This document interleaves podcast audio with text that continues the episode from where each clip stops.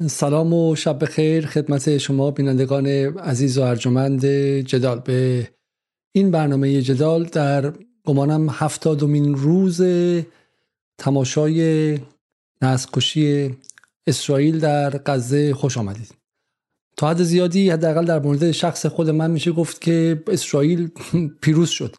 و توان اونها در کشتن بچه ها و زنان مردم از توان تماشا کردن من در پشت کامپیوتر و موبایل بیشتر بوده یعنی اونها با دست هاشون با بمب هاشون با خلبان هاشون با سربازانشون از هفتاد روز کشتن مردم خسته نشدن و همچنان دارن می‌کشن و امروز اعلام کردن که اعلام کردن که دو تا سه هفته دیگه حداقل به آمریکا گفتن که ما وقت نیاز داریم که اینجا بکشیم چون هنوز خون فقط تا زانومون رسیده و قراره که خون تا گردنمون بالا بیاد اما بسیار از ما شهروندان معمولی دیگه توان تماشای این سطح از سبویت از وحشیگری و از از از ناتوانی از انجام کاری موثر رو چه بسا نداشتیم. معنی حالا پیروزی اسرائیل در دراز مدت نیست و, و شکی نیست که مشروعیت این حکومت آپارتاید به شکلی باور نکردنی در افکار عمومی جهان ضربه خورد عوض شد و من از همینجا با یقین خواهم گفت که تاریخ وجود این حکومت به قبل و بعد از این آدم کشی وسیع تقسیم خواهد شد و و, و تغییرات وسیعی در سطح افکار عمومی جهان اتفاق خواهد افتاد. اما در سطح کوتاه مدت و در سطح دفاع از یا ممانعت از کشته شدن آدم های بیشتر چه بسا میگم بسیاری از شهروندان بویژه بعد از آتش بس حماس روی خودشون رو برگردوندن چرا که یک انسان عادی توانش فیزیولوژیش مغزش روانش امکان محدودی از از برخورد با خشونت و با, با تصاویر خشونت و با داستانهای خشونت رو داره. برای همین بسیار از شهروندان خود من دچار عذاب وجدان خیلی شهیدی هم هستم. اما توان انسان بیش از این نیست. شما اگر به یک مراسم از دست دادن یک جوانی هم برید که داغ محسوب میشه دیگه روز سوم هفتم شب چل دیگه به شکلی آدمان در کنار گریوزاری شوخی هم می‌کنن خندم می‌کنن جوکی هم رد و بدل میشه و غیره. برای اینکه توان انسان برای چنین چیزی ساخته نشده و اینها هفتاد روز دارن همچنان می‌کشن و از بین می‌برن. امشب گمان کردیم که از این وضعیت حداقل استفاده کنیم تا چیزهای عمیقتری بگیم و پرسش های عمیقتری بپرسیم. بپرسیم که غرب چگونه می‌تونه همدستی چنین آشکاری کنه با چیزی که حداقل در سطح بسری هم آبرویی برای غرب باقی نمی‌گذاره. به قول انگلیسی آپتیکش طوریه که دیگه قاعدتا اونها که مدعی حقوق بشر و اینها هستن. هر چقدر که دروغین ولی برای حفظ ظاهر هم که چطوری نباید ازش دفاع می‌کردن. و امشب توضیح میدیم که چگونه غرب می‌تونه در کنار این نسل بیسته. و همینطور هم می‌پرسیم که آیا این اولین باره که نسل در این ابعاد اتفاق میفته یا نه یا سبقه ای داره و این یک تاریخی داره از نسل کشی ها و اون سوال تاریخی رو برای ایرانی ها تکرار می‌کنیم که غرب چگونه غرب شد و و امشب نشون خواهیم داد که غرب بر اساس چه تاریخی غرب شد. و نکته ای که هست این که این تاریخ چگونه بعدا فراموش میشه و سرکوب میشه. چرا که در مورد اسرائیل هم مهمه. چرا که بزرگان و مرشدهای اسرائیل هم بهش میگن که بکش نابود کن از بین ببر. چرا که 20 سال 30 سال نشد 50 سال 100 سال دیگه اون تاریخ رو هم پاک می‌کنیم. یه سری تاریخ نگار استعماری مزدور استخدام می‌کنیم و بهشون بودجه های تحقیقاتی میدی و بهشون بورس های تحقیقاتی در بهترین دانشگاه میدی و اونها تاریخ رو وارونه می نویسن و این چیزها یواش یواش فراموش میشه و حافظه انسان توان نگه داشتنش نداره و در سال 2000 105 کی یادش میاد که تو در غزه چند نفر کشتی و نکشتی؟ همین امشب سراغ خانم سارا لاریجانی پژوهشگر تاریخ در دانشگاه تریر آلمان رفتیم و ازشون خواستیم که بیان و برای ما روایتی کنن از غزه هایی که پیشتر از این غرب به وجود آورده و احتمالا خیلی از ما فراموش کردیم یا فراموشاندنمون و کاری کردن که فراموش کنیم به واسطه قدرت پروپاگاندایی که داشتن. و چگونه اینها چه چیزی اینها درباره نسل حاضر در غزه به ما میگه؟ شبتون بخیر خانم جانی و خیلی خیلی ممنون که یک بار دیگر در جدال در کنار ما هستید. سلام می‌کنم به شما و همینطور بینندگانتون آقای علیزاده. همینطور که گفتین این مسئله مسئله کشتار در غزه و ارتباطش با در واقع تصویری که از غرب به ما ارائه میشه تصویری که بعدتر به ما ارائه میشه خیلی می‌تونه نگران کننده باشه. ولی من یک امیدی هم می‌بینم. به خاطر اینکه توی این قصه هایی که از غزه میاد این درد و رنج های تک تک افرادی که ما داریم توی غزه روایاتشون رو می‌بینیم برای بخش بزرگی از جنوب جهانی زنده شدن روایت های در واقع شفایی هستش که توی این جوامع وجود داره. هر چند سعی شده که تاریخ در واقع کشتار، نسل کشی و خشونت وحشیانه که توی جنوب جهانی توسط کشورهای استعمارگر انجام شده پاک بشه. اما با دیدن این تصاویر این روایت ها زنده میشه. ما علاوه بر اون چیزی که شما گفتین سعی می‌کنیم جابجا هم نشون بدیم که چطوری این دوباره در واقع این اتحاد ممکنه به واسطه همدردی که با فلسطین شکل گرفته زنده بشه. چون فکر می‌کنم توی فارسی این خیلی کلمه خوبیه. واقعا به معنای تحت لفظی کلمه این آدم ها با مردم غزه همدرد هستن. درد تاریخی دارن درد مشترک دارن. و به همین دلیل هستش که ما می‌بینیم اینجا اونجا تو برنامه های قبل هم گفتیم از بومیان آمریکا تا بومیان استرالیا تا مردمان شمال آفریقا و مردمان رنج دیده آسیا همه در واقع پرچم همدردیشون رو بالا آوردن و این می‌تونه شاید به نظر من جرقه باشه برای یک امید امیدوارم البته من می‌تونم با مثال های مثلا شروع بکنیم از بومیان آمریکا سیاهان آمریکا و آپارتایت آفریقای جنوبی و اینکه چطوری توی این دو ماه گذشته ما دیدیم که در واقع اینها به خیابان ها اومدن و از فلسطین حمایت کردن و درد و رنج های اینا رو بگیم. به نظر من برای اینکه ملموستر بکنیم برای اینکه گستره این در واقع همدردی رو نشون بدیم می‌تونیم به سمت روایت های کمتر شنیده شده و نسل کشی ها و خشونت های کمتر شنیده شده بریم. اگه بر شما اوکی باشه من از فیلیپین می‌خوام شروع بکنم که ابتدای قرن 20 هست. و من فکر می‌کنم یه سری عکس هم برای شما گذاشتم. فیلیپین در واقع مستعمره اسپانیا بوده. در انتهای قرن 19 با تضعیف امپراتوری اسپانیا توسط آمریکا و انگلیس در نهایت آمریکایی ها فیلیپینی ها فکر می‌کنن که دارن به استقلال می‌رسن ولی این آمریکایی ها هستن که سر می‌رسن و در واقع کشتار دیگه.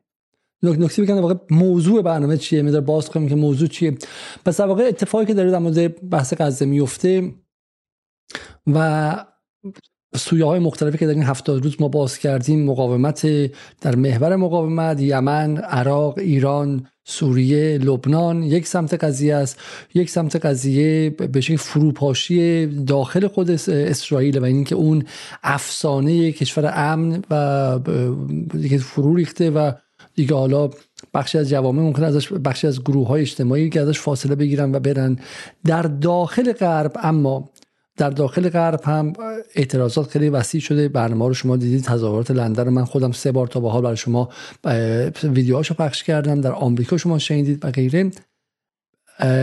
ولی ولی نکته ای که هست اینه. نکته ای که هست اینه که در جنوب جهانی یک اتحاد خیلی جدی شکل گرفت. دیدین که کسانی که سفیرها رو اخراج کردن نه کشورهای به ظاهر اسلامی بلکه ونزوئلا حالا ونزوئلا اصلا سفیر رقم نداشتش.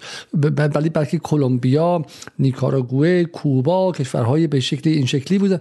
آفریقای جنوبی و غیره و کشورهای جنوب جهانی بودن که تاریخی داشتن از این کاری که غرب کرده بود. برای همین وقتی اینا رو نگاه می‌کردن می‌دونستن چه اتفاقی داره میفته و بعد هم مردمان جنوب جهانی در شمال درسته؟ به که خانم لایجانی دفعه قبل گفتن که جنوب در شمال. یعنی تو همین انگلیس حالا همین ایرانی میگن نگاه کن همش مسلمانان مسلمان بود سیاه بود هندی بود پاکستانی بود آفریقایی بود آمریکایی جنوبی بود نیکاراگویی بود ویتنامی بود. کسانی که اگر خودشون هم قربانی مستقیم نسل های غرب نبودن پدرهاشون پدر بزرگاشون. و این خاطره برشون زنده بود ما امشب می‌خوام به شما نشون بدیم که این خاطره از کجا میاد. در واقع امشب منبعی به شما معرفی میشه که بفهمید که چرا اون رانه این که جلوی اسرائیل وایستاد در صد جهانی چه کسی و چه کسانی در نهایت هم خواهند ایستاد. این در کنار محور مقاومت که ما, هم از بودنش بسیار خوشحالیم ولی بقیه نیروهایی که در صد جهانی مقابل مقابل اسرائیل وای میستن و این خداگاهی تاریخی دارن که اسرائیل دنباله غربه و اینها همون پروژه است. همون پروژه استعماری که از 1500 و خورده میلادی شروع شد ادامه همونه اینها رو به شما نشون میدیم که این خداگاهی تاریخی از کجا آمده. برای همین من توصیه می‌خوام که این برنامه رو خیلی خیلی جدی ببینید و به دیگران هم معرفی کنید. برنامه بسیار برنامه کلیدی در به شکلی برنامه غزه و همینطور برنامه جدال هستش. قبل از ادامه لطفا برنامه رو لایک کنید. خب فیلیپین. ما از فیلیپین چی می‌دونیم اصلا؟ و فیلیپین جایی نیست که توش توقع غزه داشته باشیم. درسته؟ و شما میگید در فیلیپین غزه اتفاق افتاده. بله یه دونه عکس من بر شما گذاشتم توی تظاهرات فیلیپین که خیلی من رو بر من تکان دهنده بود. تظاهرات فیلیپین در حمایت از غزه. یک شعاری اونجا بود. می‌گفتن که تو نمی‌تونی بی تفاوت باشی. تو یک فیلیپینی هستی تو می‌دونی اشغال یعنی چی.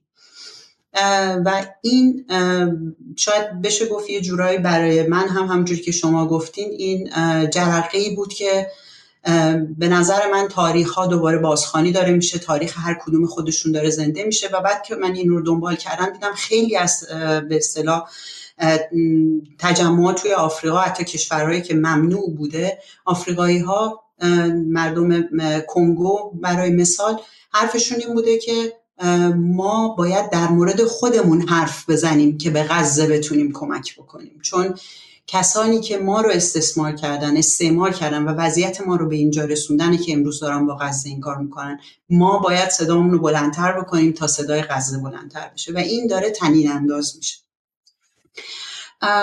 برگردیم به فیلیپین. عکسی که گفتیم عکسی گفتیم پیدا نکردم فقط. یه یه عکس تظاهرات هست. اونجا من چون ویدیو بود نذاشتم که این داره این شعار رو میگه که شما یه فیلیپینی هستید. و شما می‌دونی اشغال یعنی چی؟ نمی‌تونی سکوت کنی در برابر اتفاقی که تو غزه میافته. حالا اینا دارن از چی صحبت می‌کنن؟ از ابتدای قرن بیستم که آمریکایی ها وقتی که اسپانیا تضعیف میشه تو کارائیب و همینطور توی فیلیپین بیرن که اونجا رو اشغال بکنن. و تصویری که ارائه میدن از مردم فیلیپین رو من باز براتون کاریکاتور اینها گذاشتم. برای جامعه خودشون و برای جامعه اروپا این تصویر رو ارائه میدن که ما باید بریم اینا رو به اصطلاح براشون تمدن بیاریم انسانیت بیاریم. و در این پروسه آوردن تمدن و روشنایی برای مردم فیلیپین تا دو میلیون فیلیپینی در عرض سه سال کشته میشن. از 1899 تا 1903 و خب همه این چیزهایی که در واقع ما در مورد اسرائیل این روزها میشنویم شاید بشه گفت به شیوه های خیلی اوریانترش رو در اون روزها می‌بینیم. یکی از این قتل چون میگم دو میلیون قتل های زیادی هست من نمی‌تونم همشون اسم ببرم ولی قتل عام سمر یکی از جزایر فیلیپینه. ادعا این هستش که فیلیپینیا مقاومت می‌کنن اسلحه برمیدارن و در مقابل اشغالگران آمریکایی نیستن توی این وقتی که اینا می‌خوان برن سمر رو اشغال بکنن این جزیره رو و مقاومت خیلی قوی از سوی مردمان سمر اتفاق میفته 48 سرباز اشغالگر آمریکایی کشته میشن. و دقیقا این اون لحظه ای که هستش که میگن که هر کسی بالای ده سال رو بکشید. این تصویرش هست یکی از تصاویرش هست. در ازای اون میگن تا پنج هزار نفر کشته شدن. تمام خونه ها به آتش کشیده شدن. و در واقع خب ما داریم از یه جزیره صحبت می‌کنیم و کسایی که فرار می‌کنن باید به دریا بیفتن. جالبیش اینه آقای علیزاده شما وقتی امروز در سرچ بکنید نسل کشی یا کشتار دست جمعی در فیلیپین اون کشتاری میاد که این 48 سرباز آمریکایی کشته شدن و نه آنچه بعدش اتفاق افتاد. یعنی انگار جرقه این نسل کشی تقصیر خود فیلیپینی ها بوده. اگه اون کاریکاتور رو بیارید شاید اینم کمک بکنه به در واقع تصویرسازی هایی که قبل اون موقع یعنی ما داریم در مورد 120 سال پیش صحبت می‌کردیم و تصویری که ارائه میشه از فیلیپین که فیلیپینی ها در واقع کی هستن چی هستن. قبلش قبلش یک تیکی می‌خوام به مخاطب نشون بدم فیلیپین کجاست؟ شاید بالا خیلی ندونن که از تو آمریکایی نشون بدین که 95 درصد مخاطب نمی‌دونن به شکلی فیلیپین کجاست. ولی خب فیلیپین در شرق اقیانوس هند زیر تایوان زیر چین بالای شمال غربی مالزی و سمر هم این جزیره است. و شما میگید سمر به عبارتی جایی بوده که تمام سمر رو گفتن هر کی بالای 10 سال است بکشید ها؟ یا اینکه بخشی است؟ بله. بله این جزیره مثلا حدود ده هزار نفر جمعیت داشته و اینا 5000 نفرشو کشتن یعنی نیمه از جمعیتشو کشتن. بعضی معتقدن که به طور کلی توی فیلیپین آمریکایی ها 80 درصد جمعیت فیلیپین رو از بین بردن. و جالب شوی قزم هست. این یعنی بهشون می‌تونن برید این جایی برای رفتن نبوده درسته؟ خیلی جزیره است. و حالا ما جای جای امروز می‌بینیم. این تصویر در واقع مک‌کینلی رئیس جمهور وقت آمریکاست که داره فیلیپین رو میشوره و میگه که وای چقدر تو کثیفی کثیفی تو نمیره. و اون پشت شما کوبا رو می‌بینید که داره لباس آمریکا به تن می‌کنه. چون دقیقا این اشغال بعد از اشغال کوبا اتفاق میفته و اونا دارن به سمت تمدن میرن. این رو داره میشوره که به سمت تمدن ببره. توی آب تمدن. اگه ببینید اون پایین نوشته civilization کاخ سفید اون پشت دیگه درسته؟ بله. و این تصویریه که داره به دنیا مخابره میشه که آمریکا داره این کارو می‌کنه. چیزی که می‌بینیم ما امروز در غزه شکسته دیگه نمی‌تونه اسرائیل این کار بکنه. دیگه اسرائیل نمی‌تونه بگه من دارم توسعه میارم. من دارم اینجا رو آباد می‌کنم آب می‌برم. اون موقع راحتتر بوده براشون مخابره یه همچین به اصطلاح تصاویر. پس تصویر سوج درست سوج یا وحشیه در مقابل اونهایی که civilized شدن و متمدن شدن. این نکته خیلی کلیدی در مورد فیلیپین و کشتار که فیلیپین اینه که خب ما همیشه گمان می‌کنیم در روایت اصلی که آمریکا تا 1945 کشور خوبی بوده. باسکرویل داشته. باسکرویل کسی که در دوره مشروطه در ایران کشته میشه و شهید باسکرویل بهش میگن. و بعد 1945 به بعد که دیگه در رقابت با شوروی و دیگه جنگ سرد و دیگه با بمب بمب بمب اتم آمریکا بعدش میاد بیرون. قبلش آمریکا اصلا فرد دنبال آزادی و حقوق بشر بوده. اروپا بعد بوده انگلیس پدر سوخته بوده فرانسه و حالا کشورهای دیگه. ولی از آمریکا ما تاریخ قبل از جنگ جهانی دوم شر نداریم. ولی این چه سالی اتفاق افتاده؟ 1902 1899 تا 1902 این نکته کلیدیه که این آمریکای خوب اون موقع است که تازه تازه هنوز استعمارگر به معنای مهم کلمش نشده. در مورد سمر چند نفر کشتن خانم لایجانی؟ عدد رقم داریم؟ عدد و رقم خیلی میگن بین دو تا پنج هزار نفر. عدد و رقم راستش خیلی کار سختیه. وقتی ما در مورد کشتار کشورهای اروپایی یا آمریکا صحبت می‌کنیم. شما اگه مثلا الان برید تو اینترنت بزنید ما و چند نفر رو در چین کش همون اول گوگل به شما جواب دقیق میده و شما جوابتو داری. یا استالین چند نفر در گولاک کشت؟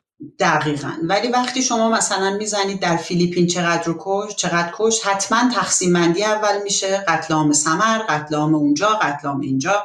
بعد شما که ورود می‌کنی به اینا مثلا می‌رسی به پاراگراف دهم اون اطلاعات که مثلا میگه که بله فلان محقق میگه اینقدر و اما محقق میگه اونقدر.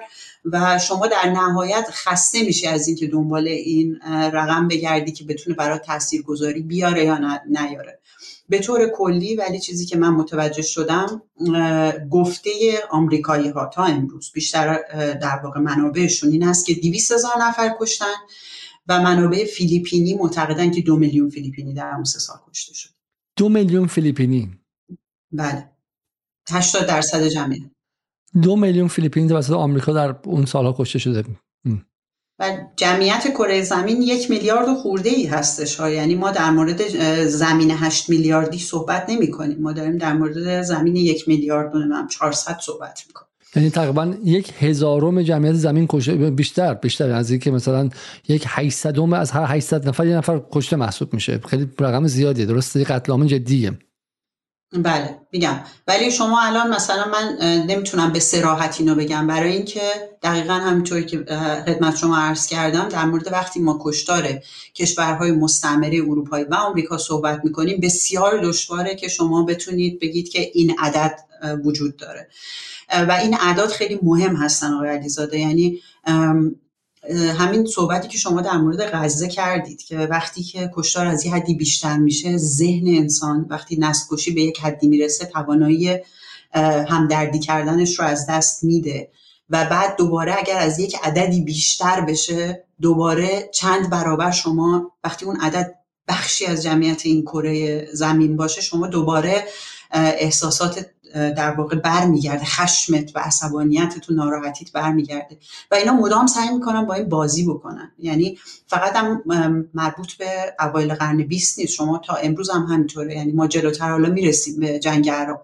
هنوزم این کار ادامه داره. یکی از روش هاست. همون کاری که امروزه سعی می‌کنن بگن که وزارت بهداشت غزه مرجعیت نداره آمار کشتهایی که اعلام می‌کنه. و در واقع می‌خوان بعدا این رو تغییر بدن. از از ماجرای حمله بومی های فیلیپین به آمریکایی ها اطلاعاتی داریم؟ اونا بالاخره احتمالا حملهشون علیه السلام نبوده دیگه. مثلا حمله حماس در روز هفته اکتبر توش تجاوز رخ داده. حالا من واقعا فکر می‌کنم که بحث تجاوز در مورد غزه یکی از بدترین و بزرگترین دروغ های تاریخ اصلا اصلا با عقل عادی جور در نمیاد. اصلا غیر قابل پذیرشه و خیلی از روزنامه‌نگاران تحقیقی هم در این چند در این چند هفته صحبت کردن که دروغه.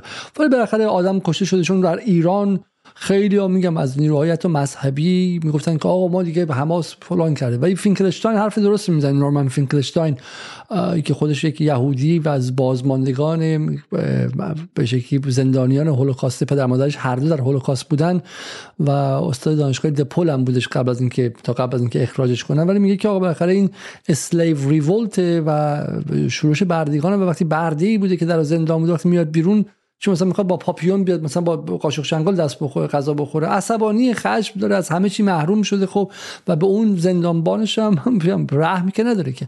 در مورد اینها چی؟ چون میگین که اینا چون 40 نفر آمریکایی کشتن احتمالا همون موقع تو روزنامه‌هاشون هم از وحشیگری فیلیپینیا خیلی گفتن دیگه درسته؟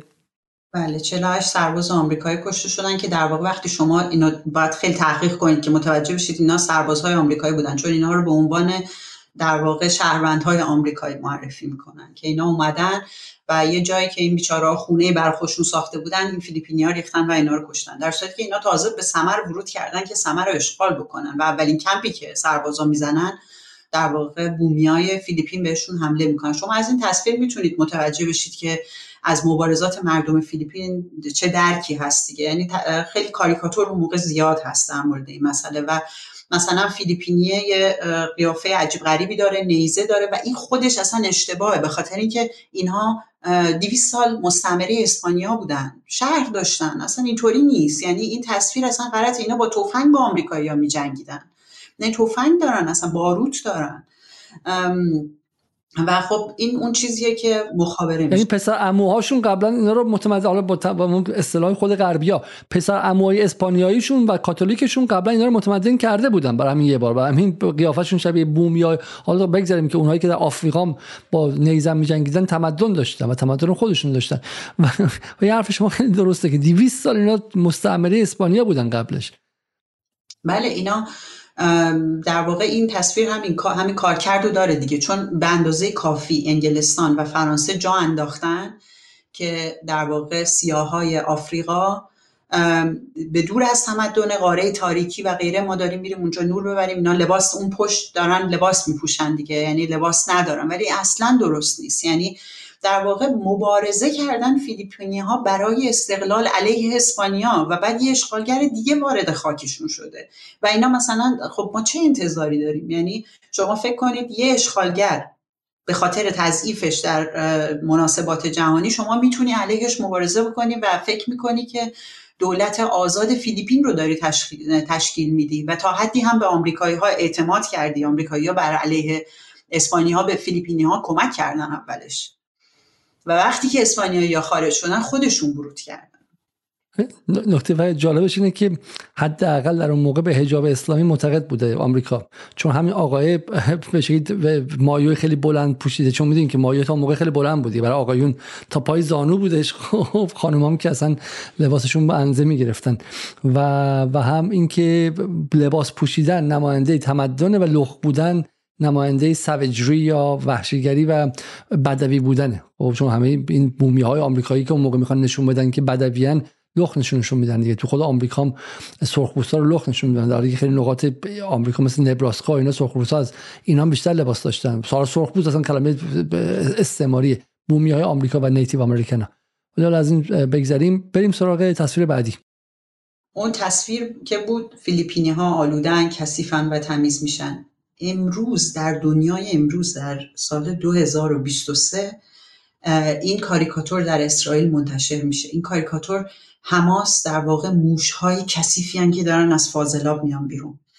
این تصویری هست که اسرائیل سعی می‌کنه به شهروندان خودش مخابره کنه. خوشبختانه جرأت نداره این تصویر رو به جهان به نظرم مخابره بکنه. یعنی به این راحتی نمی‌تونه این کار بکنه. در اینترنت قابل دسترسه ولی این تصویر تصویر بسیار جا افتاده. در مردمان خودش تبدیل کرده. و بسیار شبیه به کارهایی که آمریکا، اروپا، فرانسه در واقع همه این کشورها علیه مردمان آسیا، آفریقا، آمریکای جنوبی انجام دادن. و در واقع با این کارتون من این کاریکاتور رو اینجا گذاشتم که بگم که درسته که اسرائیل داره با جدیدترین تکنولوژی ها این کار رو انجام میده ولی هنوز داره درس پس میده. هنوز داره در واقع از تجربیات استعمارگرها داره استفاده می‌کنه که در همه زمینه ها هست شما باید کسی رو که باش مبارزه می‌کنی غیر انسان کمتر از انسان و آلوده نشون بدی تا بتونی کشتار خودت رو توجیه خب می‌دونی که نازی ها هم به یهودیان ورمین می‌گفتن یا همین واقع موش کثیف یا به شکل حیوانات موزی و غیره و این خیلی نکته واقعا کنایی تاریخه که چگونه چگونه به شکلی این قربانیان نازیزم خودشون از همون زبان از همون کلمات و از همون اصطلاحات جانیان و قاتلان قدیمیشون استفاده می‌کردن و این خیلی خیلی واقعا دردناک. خب بریم سراغ تصویر بعدی و بله این در واقع شما باز می‌بینید که آمریکا یه دست قوی هست که درسته داره یه بچه ایو که با اسب چوبی دیکتاتوری خودش توی چیز فکر می‌کنه مستقل شده رو می‌زنه ولی در واقع داره دیکتاتوری رو از بین می‌بره. شمشیر اینا رو داره میندازه شمشیر اسپانیا رو اونا انداختن حالا اینا رو داره در واقع سرکوب می‌کنه. و توی کاریکاتور بعدی کاریکاتوری که اسرائیل در مورد در واقع حماس منتشر کرده. اسرائیل شیریه که این در واقع این موش کثیفی که توی اون یکی کاریکاتور هست رو داره بهش خشم می‌گیره و اون موشه چی داره میگه؟ میگه که ما در واقع می‌خوایم که تو رو کامل از بین ببریم. این یعنی اصلا قدرتشو نداره. مثل همون بچه سوار بر اسب چوبی فیلیپینیه. جم جملهش اینه. میگه ما ما خواهان یک we demand a little resistance here. ما خواهان یک مقاومت کوچک اینجا هستیم و از بین بردن کامل تو. بله، دقیقا. این خیلی شبیه اون تصویریه که در واقع دست بزرگ آمریکاست و این بچه با اسب چوبیش می‌خواد در واقع مقابله بکنه. اصلا زوری نداره و این تصویر رو شما می‌بینید که دوباره داره باز تولید میشه.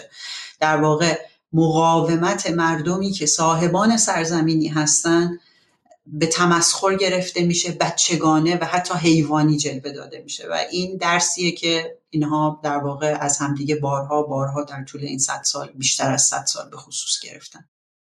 دقیقا. و اینکه دوباره شما تو این تصویر می‌بینید که گویی نتانیاهو خواهان آتش بسه ولی این حماس هست که با فقط گفتن قسمت آتش داره آتش می‌زنه. یعنی دوباره جای کسی که اشغال می‌کنه و اشغال شده توی این تصاویر عوض میشه. این رو باز شما اگر برگردیم به همون تصویری که مکنزی داره میش انگار مکنزی اومده یه تمیزکاری بکنه. مکنزی اومده تمدن بیاره. آمریکا اومده فیلیپین رو در واقع چیز بکنه و اونه که گریه می‌کنه و نمی‌خواد و نمی‌ذاره و این کاملا برعکس نشان دادن واقعیت جاری در زمین هستش. و این هنوز می‌بینیم که حتی به شکل این کاریکاتورها ادامه داره. بماند در همه اخبارگویی ها و تصویرسازی های دیگری که اسرائیل سعی کرد انجام بده. جای جای قربانی و جای قاتل رو عوض کردن دیگه درسته؟ جای اشغالگر و حالا خیلی پیچیده نیست چون بخاطر تو ایران الان این سردرگمی در بین حتی طبقه متوسط هستش.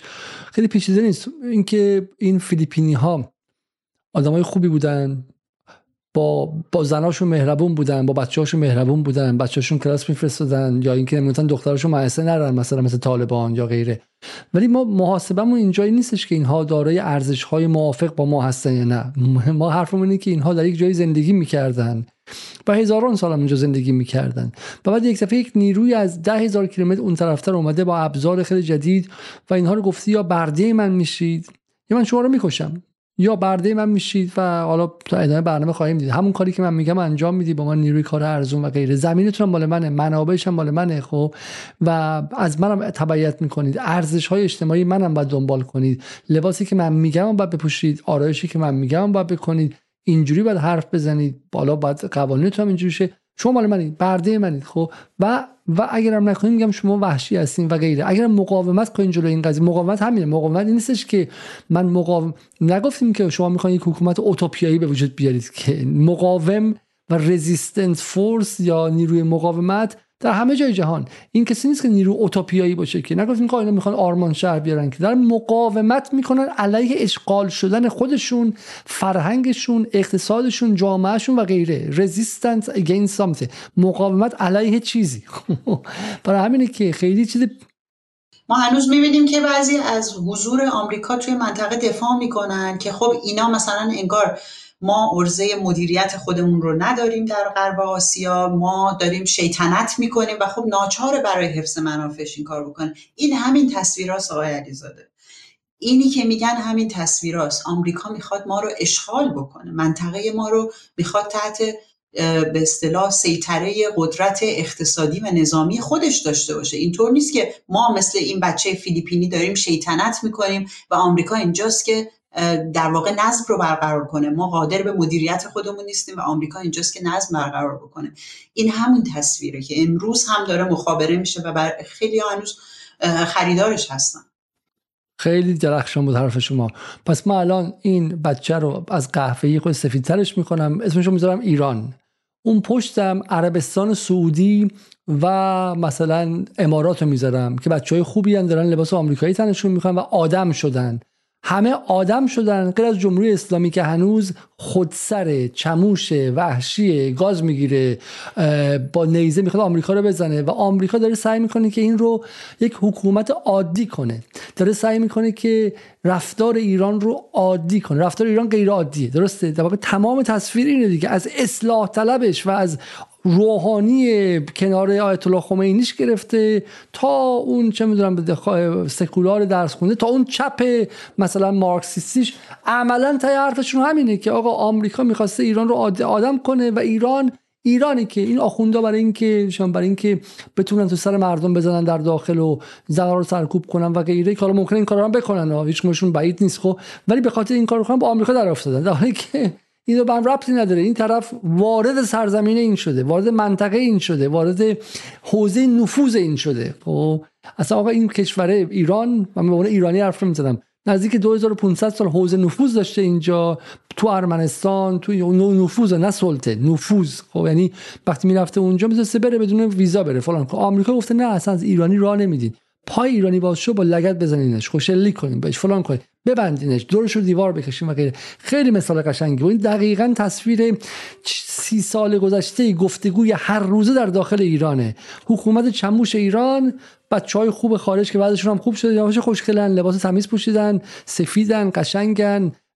شهر اقتصادی دارن بعضشون خوب شده بن سلمان دارن فلان دارن و آمریکایی که داره سعی می‌کنه ایران رو به کمک برجام تحریم ها اووردن ناوش و غیره تمیز کنه آدم کنه. بسیار خوب. با توجه به وقت اینکه ما قول دادیم 6 تا مورد رو بگیم می‌خوایم بریم سراغ کنگو آقای علیزاده. بریم از ماجرای کنگو چی؟ به ما اولا در چند جمله بگیم ماجرای کنگو چی؟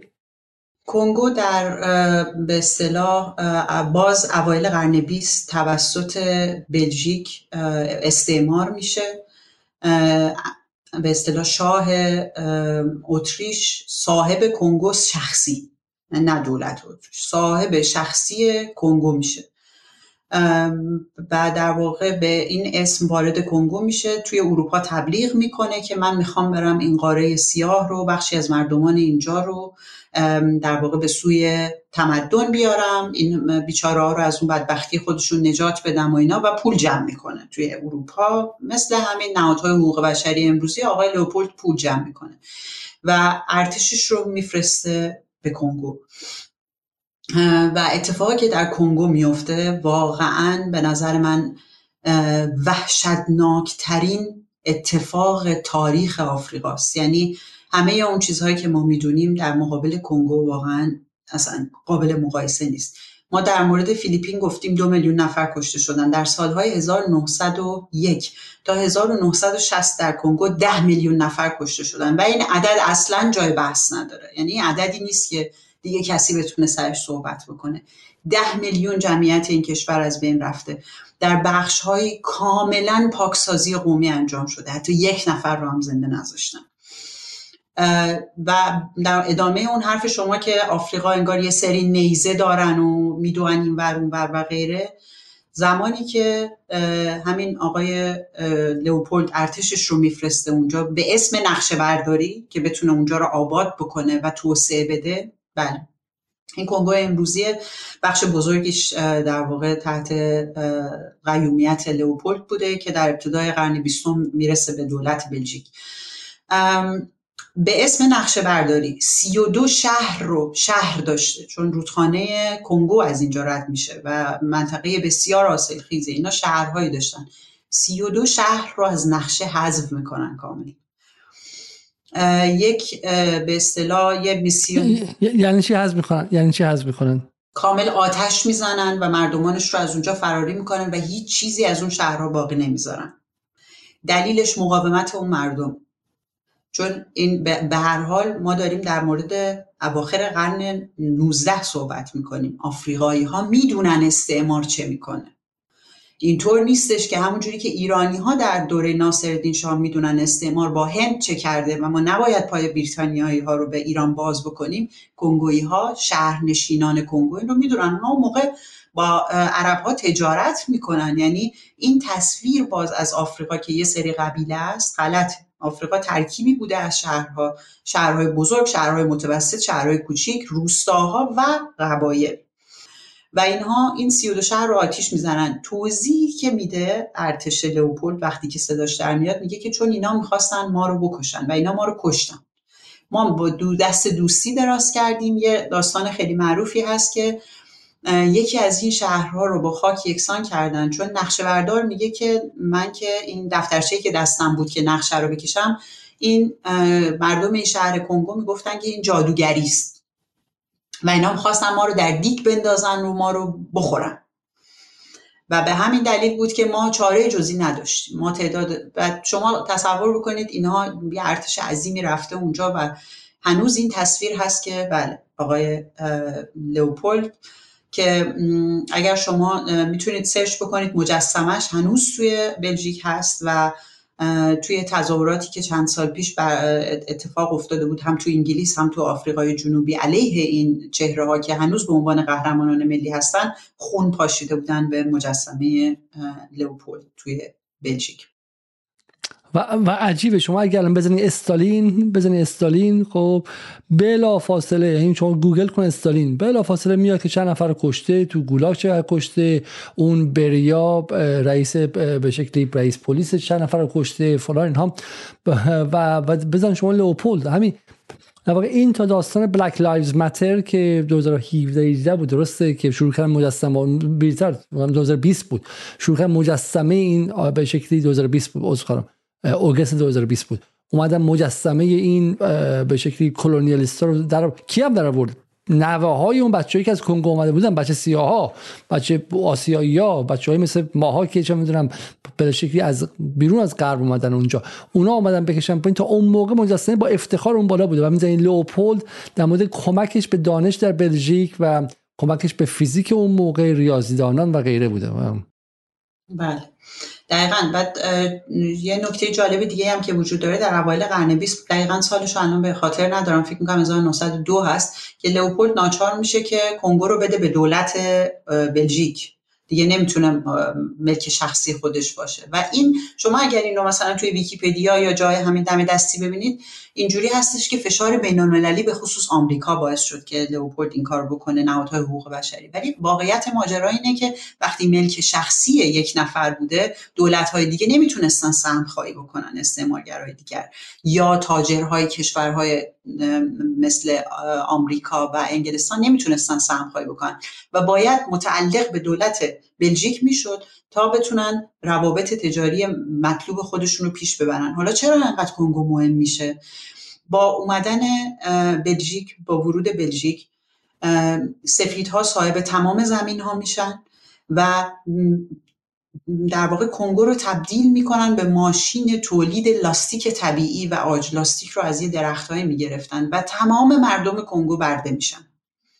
و اونهایی که کشته میشن همه کسایی نیستن که مقاومت کردن. ما یه سری عکس داریم آقای علیزاده در مورد همین به اصطلاح گرفتن لاستیک طبیعی. این این کتاب رو من واقعا توصیه می‌کنم اگر کسانی که علاقمند هستن به تاریخ کنگو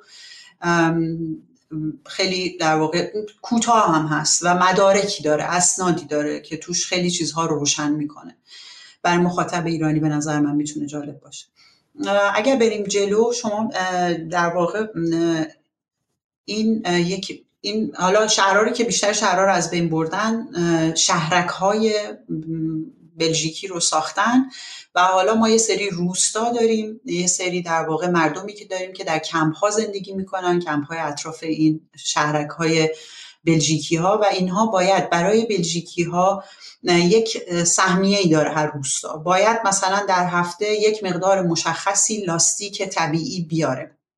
اگر اون روستا لاستیک طبیعی نیاره روستا به اندازه که بلژیکی ازش خواستن اون روستا آتش زده میشه و تمام آدمهاش کشته میشن. بنابراین از یک جایی رئیس های این روستاها و قبایل وقتی که مقاومت می‌کنن در نهایت که شکست می‌خورن اینطور میشه که اونها خودشون مردمان خودشون رو به دستور بلژیکی ها سرکوب می‌کنن. بلژیکی ها به اینها تفنگ میدن و اگر کسی حالا فردی در اون روستا. کمتر از میزانی که بتونه کوتا یا اون سهمیه روستا رو تحمین کنه بیاره کشته میشه.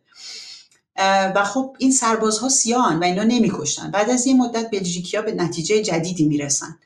شما باید اگر کسی رو می‌کشید دستش رو قطع کنید.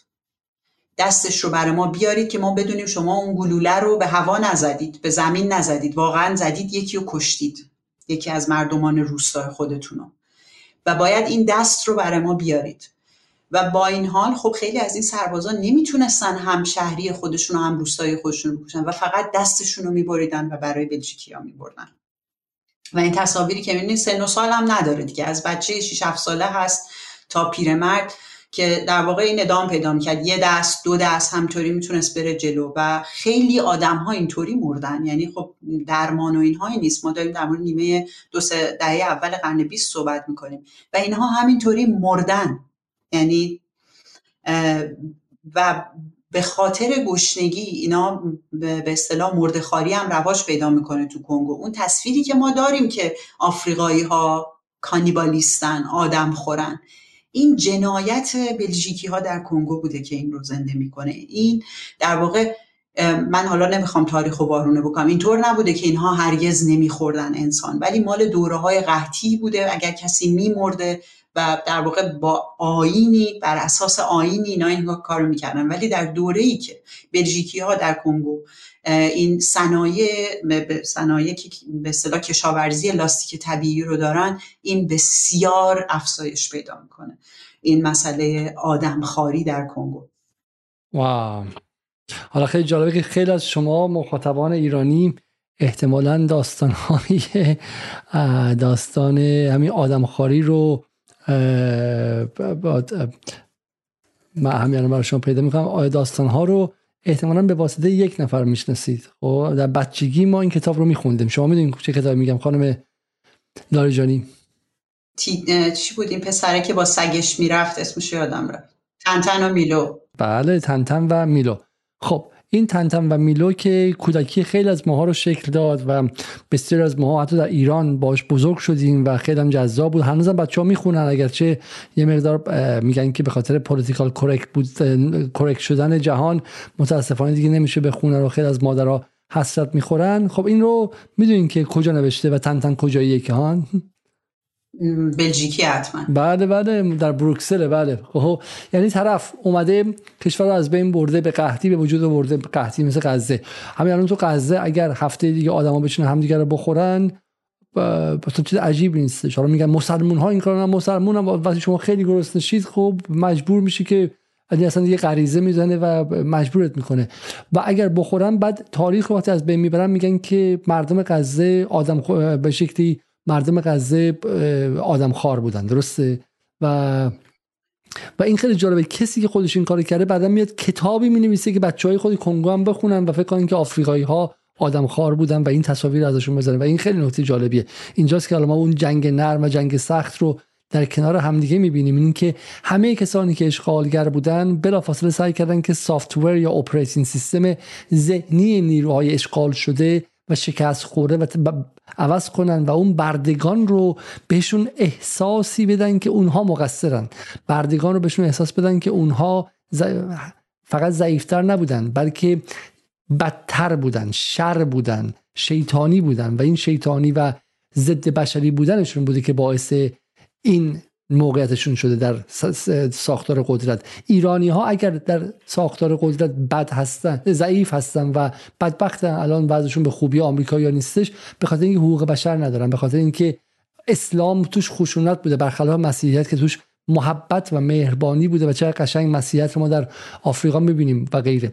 و همین که شما رو باید دو بار شکست بدن. یک بار در عرصه نظامی اقتصادی و سنگین و یک بار هم در عرصه فرهنگ و فلسفه و ارزش های اجتماعی شکست بدن. درسته؟ با همین که همراه این لوپولد بلافاصله میسیونرهای مسیحی هم می‌رفتن دیگه. درسته؟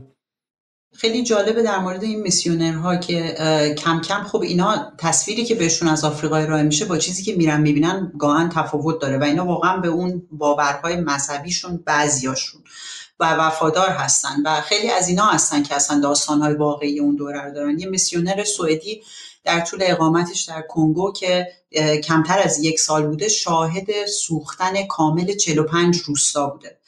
و وقتی که در واقع به اون بردهدار اعظم حالا من نمی‌دونم اسمشون چی میشه هد کامیشنر در واقع میگه که چرا این کارو می‌کنید؟ میگه که ما مجبوریم این کارو بکنیم. باید انقدر با اینها بجنگیم که تسلیم کامل ما بشن یا تا نابودی کاملشون ادامه میدیم و این بر من این جمله این بردهدار اعظم خیلی شبیه چیزی بود که امروز ما در مورد غزه میشیم یا باید حماس کامل کوتاه بیاد یا ما تا آخرین نفر شما رو می‌کشیم.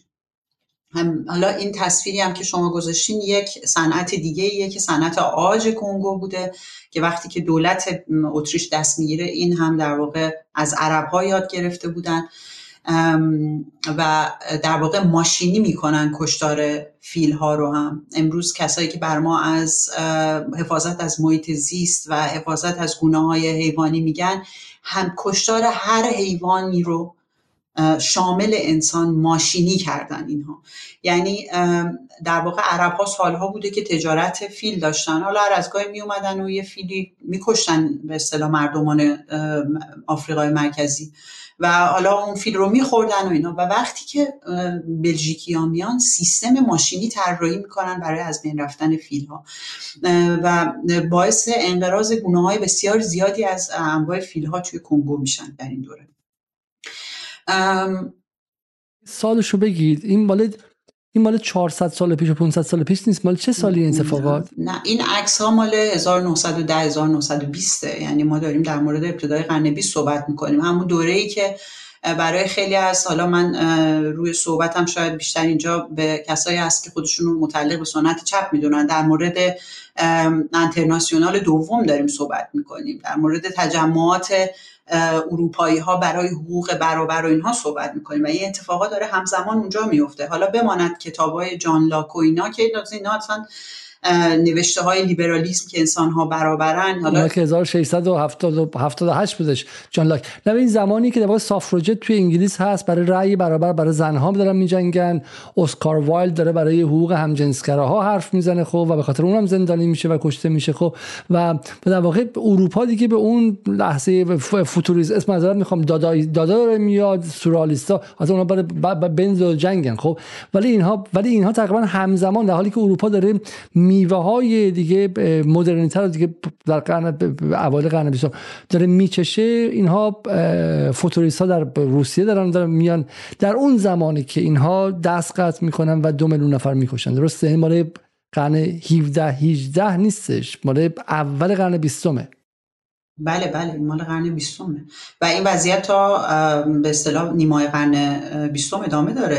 استقلال کنگو 1960 هست. یعنی این در واقع کسایی که با سبد باید می‌رفتن لاستیکا از درختها جمع کنن. خیلی از اینها به خاطر بیماری حشرات میمیرن یعنی میلیونی ها صحبت داریم دو سه میلیون می‌کنیم. اینها رو به مناطقی میفرستن که بومی ها می‌دونن انسان نباید اونجا بره. بومی ها می‌دونن که حشراتی اونجا هستن که بسیار خطرناک یعنی بیماری است به اسم بیماری خواب که مصری هم هست. حشره شما رو می‌زنه و شما میخوابی. واگیردار هم هست و همجوری میمیری. و همه روستاهای بسیاری اینجوری از بین رفتن و اینا اگر به اونجا نمی‌رفتن با تیر میکشتنشون و روستاهاشون آتیش می‌زدن. یعنی شما بین دو مدل مرگ یه مرگ رو انتخاب می‌کنی. یعنی اصلا راه دیگه ای نداره و در مورد حالا بریدن دست و کشتن کسایی که به اندازه کافی لاستیک جمع نمی‌کردن هم گفتیم. یه عکس شکلات هست آقای علیزاده. حالا در مورد این, این تصویرم که این, این مال سال 1955 بعدم بهش برسیم. بس اینو بگید اول. بله. این شکلات شکلات دست سیاه اسمش. و از همون موقع توی بلژیک خب می‌دونید بلژیک شکلات های خیلی معروفی هم داره دیگه. هست. این اینو من زدم بخرم ها. یعنی اونجا شما قیمتش رو می‌بینید. 12 ممیز 60 یورو قیمتش هست. شما می‌تونید انتخاب کنید. چند تا از این دستی ها می‌خواین و در واقع برای می‌تونید همین الان هم خریداری بکنید. دست کارگر نامولد کنگوییه و اینو با لذت میخوردن. تا همین چند سال پیش کله بریده چیز هم بوده یعنی هنوزم توی سری مغازه شما اگر برید بروکسل هست یه کله سیاه هست دور شکلات چیدن. اگر سرچ بکنید فکر می‌کنم اون هم باشه. یعنی یعنی ما داریم در مورد امروز هم صحبت می‌کنیم آقای علیزاده. درسته که حتی بعضی ها ممکنه معتقد باشن که اوایل قرن بیستم هم صد سال پیشه. به حال تاریخ گذشته. این تاریخ در لحظه لحظه امروز ما جاریه. شما وقتی هنوز این دست اون کارگر رو در واقع برده کارگر که نبوده برده رو شما می‌تونید خریداری کنید از فروشگاه های بلژیکی و بخورید. یه عکس دیگری هم هست که در واقع فکر می‌کنم یه بابا نوئلی هست با یه سری آدم های دورش اگر اونو بیارید. که این هم امروزه هنوز قبلش می‌خوام یه عکس در واقع اون چیزی شما تو مغازه پیدا می‌کنید به شما نشون بدم این خیلی جالبه. خب یعنی شما مغازه که میرید چون خیلی الان من میدم تو همین اینستاگرام از زیبایی های بلژیک و اینا می‌ذارن این توریسم اینستاگرامی ایرانی خب که خیلی کیف می‌کنه میگه من رفتم اینجا چقدر زیبا بود و فلان. ولی این تاریخ رو نمی‌دونن دیگه. و میری تو مغازه میگه چه قشنگ چه شکلات خوشگلیه چه شکلات خوشگلیه. و این شکلاتیه که شکلاتی که توش میلیون ها دست قطع شده تداعی کننده اون و براشون این جذابه. مثل زارا دیگه. زارا رو شما دیدین تبلیغاتش؟ خانم لاریجانی؟ بله بله بله. اینکه در واقع انگار توی خرابه شبیه غزه است. تبلیغ یه کتی رو داره می‌کنه که یه مرده خیلی شباهت داره به غزه. به نظر من این از اونم نمی‌دونم وحشتناکتره. اون می‌تونه ادعا بکنه که نه من اصلا اشتباهی شد و چون همچین ادعایی هم زارا کرده. گفته این صحنه به اصطلاح عکس برداری ما از چند ماه پیش اصلا برنامه ریزی شده بود و غیره. یعنی شما در مورد این هیچ حرفی ندارید بزنید. نهادهای حقوق بشری خودشون سی چهل ساله میگن این رو از بازارهاتون جمع بکنید. این بزرگترین کشتار قرن بیستم هست و شما دارید این رو در یکی از به اصطلاح سوقاتی های توریستی بلژیک تداعی می‌کنید و هنوز بهش افتخار می‌کنید. عالیه. این فکر مثلا الان نازی ها اگر به قول معروف رسوا نشده بودن الان با صابون مثلا چه می‌دونم هولوکاست خوب شوخی می‌کردن. درسته؟ مثل که می‌دونین که مثلا نجات پرستا خیلی به شوخی مثلا میگن و غیره که از یهودی صابون میسخن مثلا صابون مثلا توراتی خب. و اینو از مردم میخریدن. فرق دقیقا شبیه همونه. ولی با یه فرق یهودیان اروپا بالاخره یک بالاخره منزلت اجتماعی داشتن یا به گروه های داره قدرت اجتماعی و دارای سرمایه اجتماعی بس بودن و اون قصه رو بالاخره تونستن روایت کنن. روایتگری خیلی مهمه. اما آفریقایی ها تا امروز هم قدرتی ندارن که بتونن قصه رنجشون رو روایت کنن و قصه قتل عامی که شدن رو روایت کنن. و این واقعا ترسناک خب بریم سراغ سراغ عکس بعدی. و این رو برام توضیح بدین چون تو ایران گمانم این عکس رو زیاد دیدن و کانتکست این عکس رو ما نمی‌دونیم. خب این ماجرای این بچه ها چیه با این برده ها این واقعی عکس یا مونتاژ یا فتوشاپ؟ این عکس کاملا واقعیه. در یکی از روستاهای کنگو هست. سرش بحث بوده که آیا این فضای شهری یا روستایی در نهایت تصمیم بر این گرفته شده که این فضای روستایی هستش. سال 1955 پنج سال قبل از استقلال کنگو هست. و وسیله بازی این دوتا بچه هست در قفسه یعنی بچه سیاهی رو می‌گیرن میارن اینجا تو قفس کردن و در واقع خیلی چیز عادیه. ما داریم در مورد 1955 صحبت می‌کنیم های علیزاده. این یعنی بعد از کودتای 28 مرداد. یعنی ما در ایران انقدر شناخت داریم از وضعیت جهان که در واقع بعد از کنسرسیوم هست. تونستیم حالا تا یه حدی سر نفتمون دعوا رو بندازیم تو دنیا. هند استقلال. داریم در مورد این دوره صحبت می‌کنیم که بچه سیاه رو در قفس کردن و باش عکس یادگاری میندازن. هنوز توی کنگو 1955 بعد از جنگ جهانی دوم به شکلی موج استقلال خالی هم آغاز شده. دیگه غرب دیگه میگم دیگه چیز دوره اگزیستانسیالیست توی فرانسه اونور توی توی آلمان مکتب فرانکفورت اومده اونور چه می‌دونم توی آمریکا و انگلیس جنبش های خیلی چند حتی سیاه ها دارن آزاد میشن جنبش جاز و غیره هستش خب. و و اینجا هنوز با خیال راحت بچه توی قفس نگه میدارن به عنوان بله به عنوان اسباب بازی بچه های سفید. واقعا بعضی وقتا حالا برای خود من که وقتی اولین بارها با این تصاویر مواجه شدم که واقعا شوکه کننده بود. یعنی همین که شما گفتین مثلا این همین دوره ایه که مکتب فرانکفورت داره در مورد انسان و در مورد اینکه چطور مثلا تازه این در دوره هولوکاست بوده که انسان مثلا در واقع وارد اون مرحله ای از تاریکی و به کسافت شده که حالا باید با اون سرمایه‌داری مبارزه کرد و غیره. و اصلا اینا نیست. توی این ادبیات شما اصلا اینو نمی‌بینید. یا مثلا کسانی که از انسان برابر صحبت می‌کنن اصلا اون کودکی درون این قفس رو انسان نمی‌دونن که در مورد برابریش اصلا بخوان صحبت بکنن بحثی رو مطرح بکنن. و این خیلی دور نیست. خیلی نکته درخشانی به شما گفتید که چون تو مکتب فرانکفورت این جمله معروف آدورنوئه گمانم که بعد از آشویتس دیگر شعر ممکن نیست و یک اتفاقاتی که افتاد در واقع توی حالا همون بحث Dialectic of Enlightenment یا دیالکتیک روشنگری هم ویژگی و تکین بودن و singularity حالا به شکلی جنگ جهانی دوم و این خشونتی که از دل این میاد به عنوان محصول خود مدرن Enlightenment و اینها روشنگری محسوب میشه. خیلی هم خیلی هم خوبه. واقعا فهم اینکه آقا روشنگری واجد و دارای اون سویه هایی بود که از دلشون خشونت اومده بود بیرون. اون تکنیکالی کردن ذهن و, و عقل و اون ابزاری کردن و غیره به اینجا می‌رسه. به هولوکاست هم می‌تونه برسه. ولی حرف شما خیلی حرف درستی. اونی که این رو حول اتفاقی در اون خود اروپا میفته می‌بینه. باز هم کوره به اتفاقی که تو همین 200 سال گذشته داشته میافتاده قبلش. قبل از جنگ جهانی دوم هم گل بلبل نبوده و تو آفریقا این کارا رو می‌کرد و هنوز نه آدورنو نه هورکایمرش نه تا مارکوزه که من شخصا مثلا تو اینها اصلا بیشتر برام باشه قابل برام قابل ارتباطه.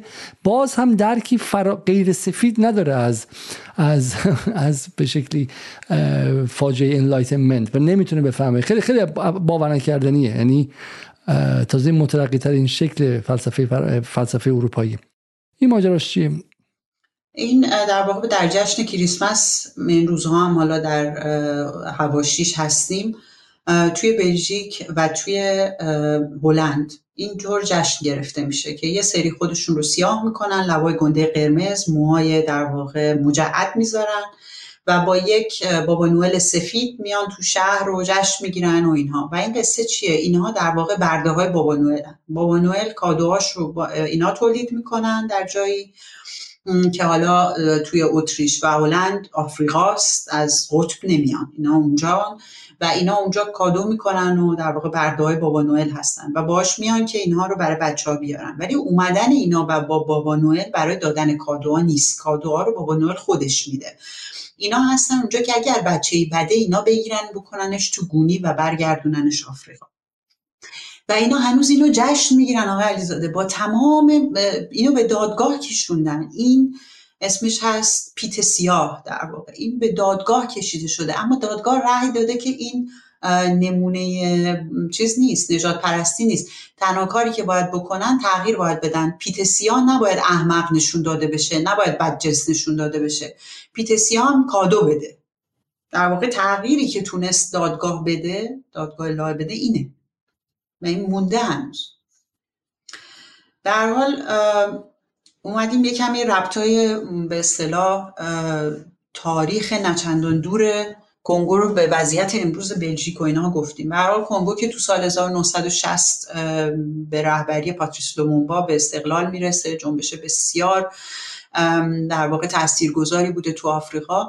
اما خب اینم می‌دونیم به صورت بلژیک و همطور با کمک CIA لومونبا به اصطلاح از قدرت کنار گذاشته میشه.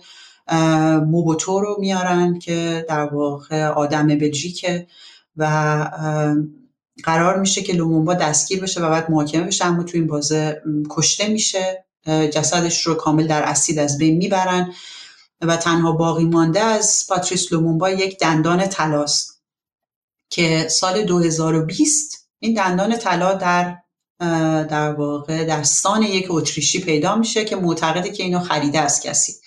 و تازه سال 2022 دندان پاتریس لومونبا به مردم کنگو بازگردانده شد. یعنی می‌خوام بگم این تاریخ ادامه داره. حالا این عکسی که شما نشون میدین این کنگو هست. این دیوار من رو یاد دیوارای اسر... توی اسرائیل غزه مینداخت به خاطر همین رفتم ببینم که این دیوار داستانش چیه. این دیوار ساخته یک اسرائیلیه. این دیوار معادن در واقع مس هست که دولت در اختیار کسی به اسم دنگرتلر گذاشته. حالا خیلی آدم به اصطلاح حاشیه‌داری از این آقا. ولی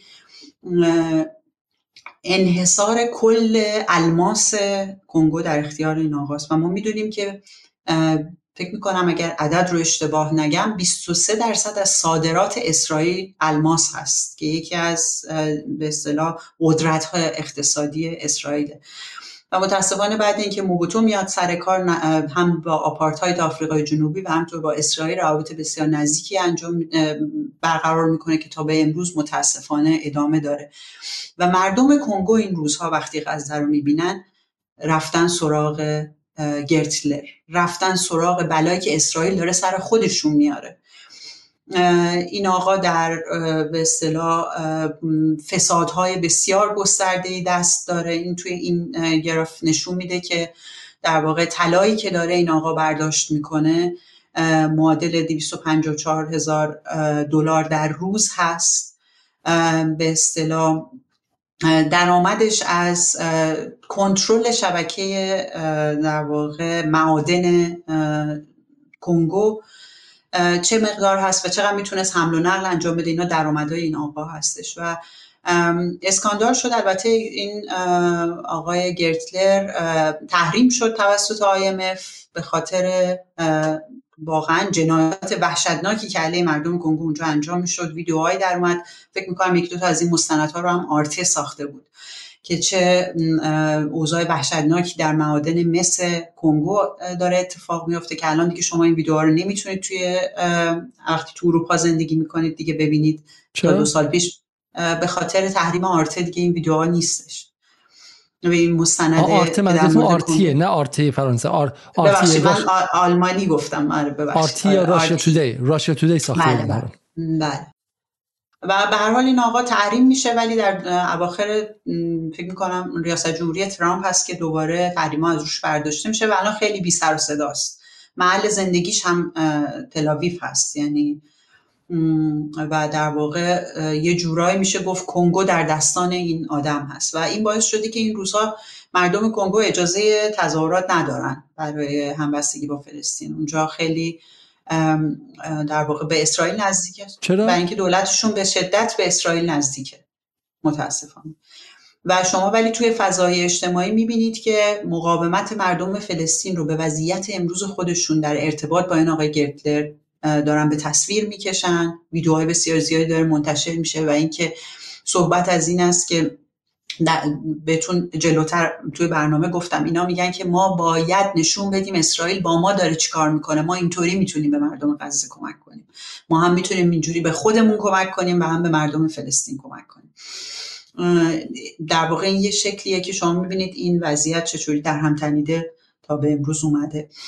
نکته خیلی نکته عجیبیه. پس پس حالا برای جنبندی بچه کنگو دو میلیون نفر کشته شدن توسط این آقایی که پارلمان مایلو معذرت می‌خوام. اصلا عدد انقدر عجیبه که آدم سعی می‌کنه که خودشو فریب بده. ده ده میلیون. و فرق بین ده میلیون و ما جمعه کنگو چند نفر بوده که ده میلیون کشته شدن ولی توی 60 ساله توی بازه 60 ساله که اینا اونجا هستن. اطلاعات دقیق در مورد جمعیت کنگو زمانی که بلژیک به اونجا ورود می‌کنه نداریم. واقعیت اینه که اینا این کشورهای آفریقایی تا وقتی که تحت استعمارن و مردمشون برده هستن شما سرشماری که ندارید. اینا اصلا انسان حساب نمیشن که حالا بخوان اینا رو ولی این کشور کوچولو یعنی با اینکه انگلیس خودش خیلی کوچولوه به قول اون مرحوم سیاسی می‌گفت جزیره در شمال شمال غربی آفریقا آقای احمد نژاد. ولی به شکلی کنگو جزیره است جزیره نه اسمش کشور کشور در جنوب غرب شرقی خود انگلیس سازه. این کشور خیلی خیلی کوچیکه و این چگونه می‌تونه بره و وسط آفریقا برای خودش سلطنت به وجود بیاره. مال لوپولد ارث پدرش هم هست دولتی هم نیستش. بعد می‌رسه به می‌رسه به, به شکلی دولت. ده میلیون کشته میشن و هنوز هم ازش یک دونه فیلم شما تو هالیوود ندیدیم. به من بگید که شما که این کتاب فیلم در مورد هولوکاست دیدید. اسم فیلمی که درباره کشتارها در اونجا بوده دیدید. شما در مورد ایران در مورد کارهای بدی که جمهوری اسلامی کرده خیلی هم کارهای بدی بوده. گشت ارشادش واقعا کار بدی بوده. اینکه توی دهه 60 مردم رو اذیت می‌کرده کار بدی بوده. اعدامهای سیاسی کرده کار بدی بوده. هنوز بچه های مردم رو زندان میندازه کار بدیه. همه اینا رو مثلا بگید به من من میگم کار بدی اگه کار بدی نبود که من برام میشم ایران. خب کار بدیه. نیروهای امنیتیش قابل اعتماد نیستن. آدم های بیگناه رو هم می‌گیرن تا الان عذرخواهی نکردن. خب و هالیوود تا سی چل فیلم ساخته. این فیلمی که آقای این کی بودش توی دیلی شو؟ جان استوارت با مازیار بهاری ساخت که 90 درصدش دروغ و به شکلی به شکلی قلوف های مازیار بهاری در مورد حرف خود من به اون کسی می‌تونه لایبل بشه براش شما میگم که این رو همسل کسایی تو زندان بودن با بهاری آن کردن که این فیلم بر اساس واقعیت نبود و غیره. حالا اما ده ها فیلم در ایران و این کارهایی که جمهوری اسلامی کرده زندان انداختن مردم بوده. ولی یه دونه فیلم در مورد ده میلیون نفر توسط دولت این کشور مثل بلژیک شما در تاریخ به شکلی هالیوود یا در تاریخ سینمای غرب نمی‌بینید. خب چیزی که بتون تبدیل به اطلاعات عمومی بشه به پابلیک نالج بشه تبدیل به تبدیل به به شکلی به ایدئولوژی به, به باور عمومی. درسته؟ این شما ندارید. خب ندارید. این خیلی سوال عجیبیه که چرا بچه معمولی امروزی در اروپا نمی‌دونه که کنگو بلژیک در کنگو چیکار کرده؟ حالا یه سوالی. نمی‌گذارم. آیا عذرخواهی کرده بلژیک؟ بلژیک عذرخواهی کرده. قرامت داده؟ بلژیک هرگز عذرخواهی نکرده. بلژیک هرگز عذرخواهی نکرده و دو سال پیش بود فکر می‌کنم دوباره در جایی وقتی ازش از فکر می‌کنم یادم نمیاد متاسفانه فکر می‌کنم از رئیس پارلمانشونه می‌پرسن میگن که تاریخ گذشته ما دیگه در موردش اصلا نمی‌خوایم صحبت بکنیم. شما اگر هم امروز جستجو بکنید اگر لئوپولد رو نزنید یا اگر تاریخ ندید و فقط بنویسید قتل عام کنگو یا جنوساید یا چیزهای این چنینی اتفاقات وحشتناک در 20 سال اخیر میاد. یعنی که توش خب دست همین شرکت های الماس شرکت های مسینا خیلی پررنگ هست تو اینا. در نهایت میگم انقدر فشار سازمان های حقوق بشری زیاد بود که اینها رو مجبور شدن تحریم بکنن. اما با این حال شما نمی‌بینید. یعنی واقعا باید اطلاع داشته باشید که می‌خوام در مورد کینگ لئوپولد در کنگو بدانم. و تازه این اطلاعات بیاد. یعنی شما وگرنه بزنید جنوساید کنگو اینا حالا شاید اخیرا تغییرات ایجاد شده باشه. اما پذیرفتن اینها به این سادگی نیست که اینا بخوام بیان اینا رو زیر بارش برن و بپذیرن که چه اتفاقی افتاده. این نکته نکته جالبی در واقع این میگم دو بار سرکوب می‌کنن. یه بار آدم ها رو ببرم تاریخ رو سرکوب می‌کنن. و این از من قصه بسیار مهمی بسیار خوب. حالا می‌تونیم بریم سراغ نامیبیا اگر اشکالی نداره. اونجا در واقع بحث اسخایی و قرامت و اینها مطرح شده. حالا میریم جلوتر ببینیم. ماجرای نامیبیا چیست و کجای جهان قرار داره؟ چیکار کردن؟ دست کی بوده؟ نامیبیا در واقع آفریقای غربی که در عواسط اوایل قرن 20 باز هست تاریخی که داریم ازش صحبت می‌کنیم که آلمان ها می‌گیرن. آلمانی که ما معمولا فکر می‌کنیم که وسط قاره اروپا بوده و اصلا راه آبی نداشته و در نتیجه استعمار نکرده یکی از مخوفترین دوره های استعماری رو داره. آلمانیه که بعد از تشکیل شدن ریپابلیک هست یعنی در واقع سالهای اول قرن بیستم رو داریم صحبت می‌کنیم. یعنی پادشاهی و اینا هم نیست. یعنی این پادشاهی که داره ولی به حال دولت داره به معنای مدرنش همون چیزی که در مورد بروکراسی آلمانی و اینا صحبت می‌کنن توی همون دوره داریم صحبت می‌کنیم. و آلمان ها در واقع خیلی راحت میرن اونجا آدم می‌کشن. یعنی می‌خوان که زمین بگیرن و settlement درست کنن. یعنی می‌خوان شهرک نشینی بکنن. یعنی حالا توی case کنگو درسته که خیلی زیاد بودن بلژیکیا ولی اینجا پروژه مشخصا این است که آفریقای سفید درست کنن. یه شبیه همسایش آفریقای جنوبی می‌خوان اینجا ترتیب بدن. بنابراین کشتار اصلا یکی از اهدافه. یعنی نه اینکه اگر این کار را نکنند می‌کشیم. باید بکشن که پاکسازی بشه و زمین ها رو بگیرن و خب بمونن ایده هم که براشون بردهداری بکنن. این نکته مهمیه که در پاکسازی قومی یا ethnic cleansing و genocide یا نسل کشی با هم دیگه میاد. این شما می‌کشید تا زمینش رو از آن خودت کنی بخشی از پروژه زمین دزدی است. برای همین که شما باید یا جمعیتی رو با ارعاب بیرون کنی این فرق داره با اونایی که می‌خوای سابجوگیتشون کنی که به عنوان نیرو کار برات کار کنن. درسته؟ یه جایی که تو می‌خوای اینا رو نگه داری و سابجوگیت کنی به بردگی بکشونی که اینا برات ارزون کار کنن یا مجانی کار کنن برن توی جنگل و واسه سمق به قول خانم لاریجانی لاستیک بیارن بیرون کاوچو بیارن و یه جایی هستش که نه می‌خواد اصلا زمینشون رو بگی. زمین خوبیه می‌خواد از انگلیس و آلمان و فرانسه مهاجرت کنی بری اونجا و بکشیشون و اینجا بعد جنوساید انجام بدی. دقیقا. و اینا 100 هزار نفر رو بین سالهای 1904 تا 1907 می‌کشن. جمعیت نایمبیا امروز هم 2.5 میلیون نفر آقای علیزاده. یعنی وقتی که میگیم 100 هزار نفر رو می‌کشن باز این بحث هست که بین 70 درصد تا 90 درصد جمعیت نامیبیا رو آلمانی ها از بین بردن. و دلیلش مقاومت یه قومی هست به اسم هرره که اینا شهر دارن اینها سیستم به اصطلاح حکمرانی دارن نظم داره قوانینی داره. و حالا آلمانی های اومدن میگن که نه تنها شما رو بر میداریم از اینجا نه تنها زمینا تو مال ما میشه بلکه شما برده ما باید بشید رو همین زمین خودتون بر ما کار بکنید. و خب مقاومت معلومه که مقاومت شکل می‌گیره اصلا غیر از این نمی‌تونه باشه. و در واقع باز شما اگر بزنید کشتار نامیبیا اولین چیزی که میاد اینه که مردم هرره در اعتراض به گرفتن زمین هاشون و برده کردن حدود 100 تا شهرک نشین آلمانی رو کشتن. و در جوابش این نسل کشی رقم می‌خوره که فرمانده آلمان در نامیبیا اون روز میگه اسمش تروتا هست اگر به کسی بخواد نگاه بکنه میگه که هر مرد هرره رو بکشید. چه سلاح داشته باشه چه سلاح نداشته باشه. منم دیگه هیچ زن و بچه ای رو نمیپذیرم. یا باید از مرزهای ما خارج بشن یا اونها رو هم می‌کشن.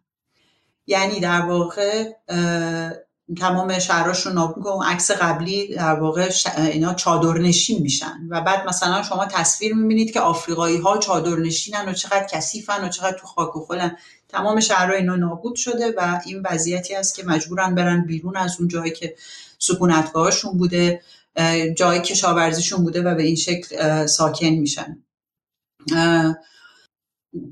این بدون شک نسکشی بوده چون آلمان ها تصمیم می‌گیرن هرره رو کامل از بین ببرن. چون اینا بسیار سلحشور هم بودن یعنی می‌تونستن حریف آلمانی ها بشن به نوعی. و وقتی که اینها رو می‌کشن حالا ما داریم در مورد ابتدای قرن 20 صحبت می‌کنیم که ایده های برتری نژادی هم به شدت داره در غرب تقویت میشه. هفت هزار و هفتصد از این جمجمه ها هنوز در آلمان امروز وجود داره. یعنی اینها جمجمه ها رو منتقل می‌کنن. تا در بیمارستان شریطه برلین روی اینا مطالعاتی انجام بشه. بیمارستان شریطه برلین در موردش یک سریال هم ساختن جایی که پنیسیلین کشف شد جایی که به اصطلاح پیشرفته ترین جرایی های انسانی انجام گرفت. داروی بیهوشی کشف شد و خب یه جورایی مظهر پیشرفت علم پزشکی بشره.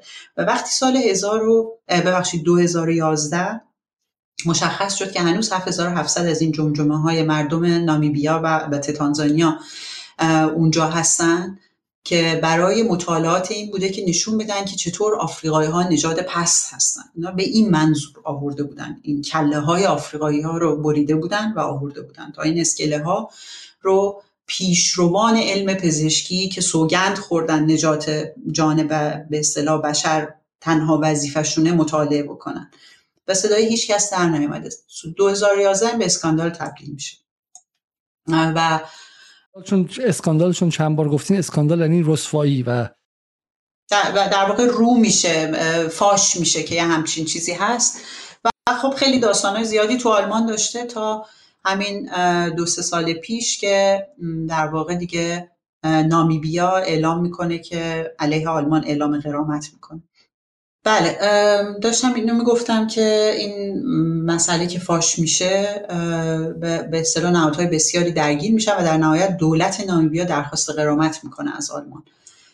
من فکر می‌کنم اگه بریم توی عکس های جلوتر فکر می‌کنم عکس این جمجمه ها هست عکس در واقع بله.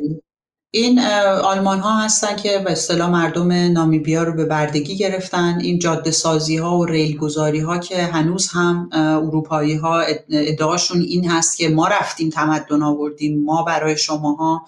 همون راههایی که ما اونجا ساختیم همون به اصطلاح ساختمون هایی که ما برای شما اونجا ساختیم تمدن رو برای شما آورده اینها خودشون بدون مزد ساختن و در واقع نمی‌دونم شما در جریان هستید یا نه کشوری مثل نامیبیا یا کنگویی که در موردش صحبت کردیم اینها هنوز بدهکار کشورهای اروپایی هستند به خاطر استقلالشون. در واقع اسمش هست کلونیال دت یعنی بدهی دوره کلونیال. و ادعای کشورهایی که اینها رو استعمال کردن اینه که ما آبادی آوردیم برای شما.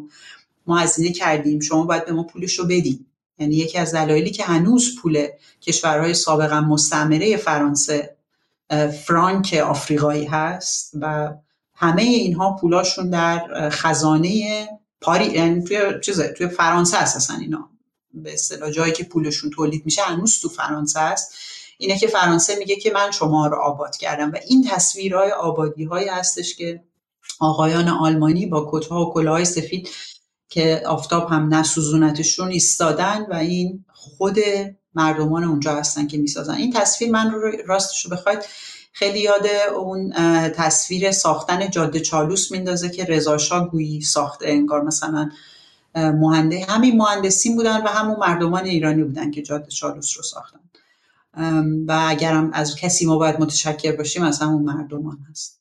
دو تا نکته اینجا هستش. نکته اولش این که خب شما می‌دونید که کلیشه اینه دیگه. اروپایی ها آلمانی ها پرکارن زحمت کشن حتی این رو در اواخر در سال 2009 2012 که اروپای جنوبی بخشش به ورشکستگی به خاطر سیاست های خود اتحادیه اروپا و سیاست نئولیبرالیش افتاده بود و کشور مثل یونان داشت نابود می‌شد. گفتن که آلمانی ها سخت کوشن چرا آلمانی های سخت کوش که هفته 50 ساعت زحمت می‌کشن به این یونانی های مفخور که همش توی بارا مستن و مشغول خوشگذرونی و رقص زوربا هستن کمک کنن؟ و بعد معلوم شد که اتفاقا از نظر میزان ساعت کار و یونانی بیشتر از اون کار می‌کنن. ولی تصویر اینه که آفریقایی ها آسیایی ها خاورمیانه مفخرن دارن قلبه می‌کشن تریاک می‌کشن کار نمی‌کنن. آفریقایی که همش چه می‌دونم بیکار.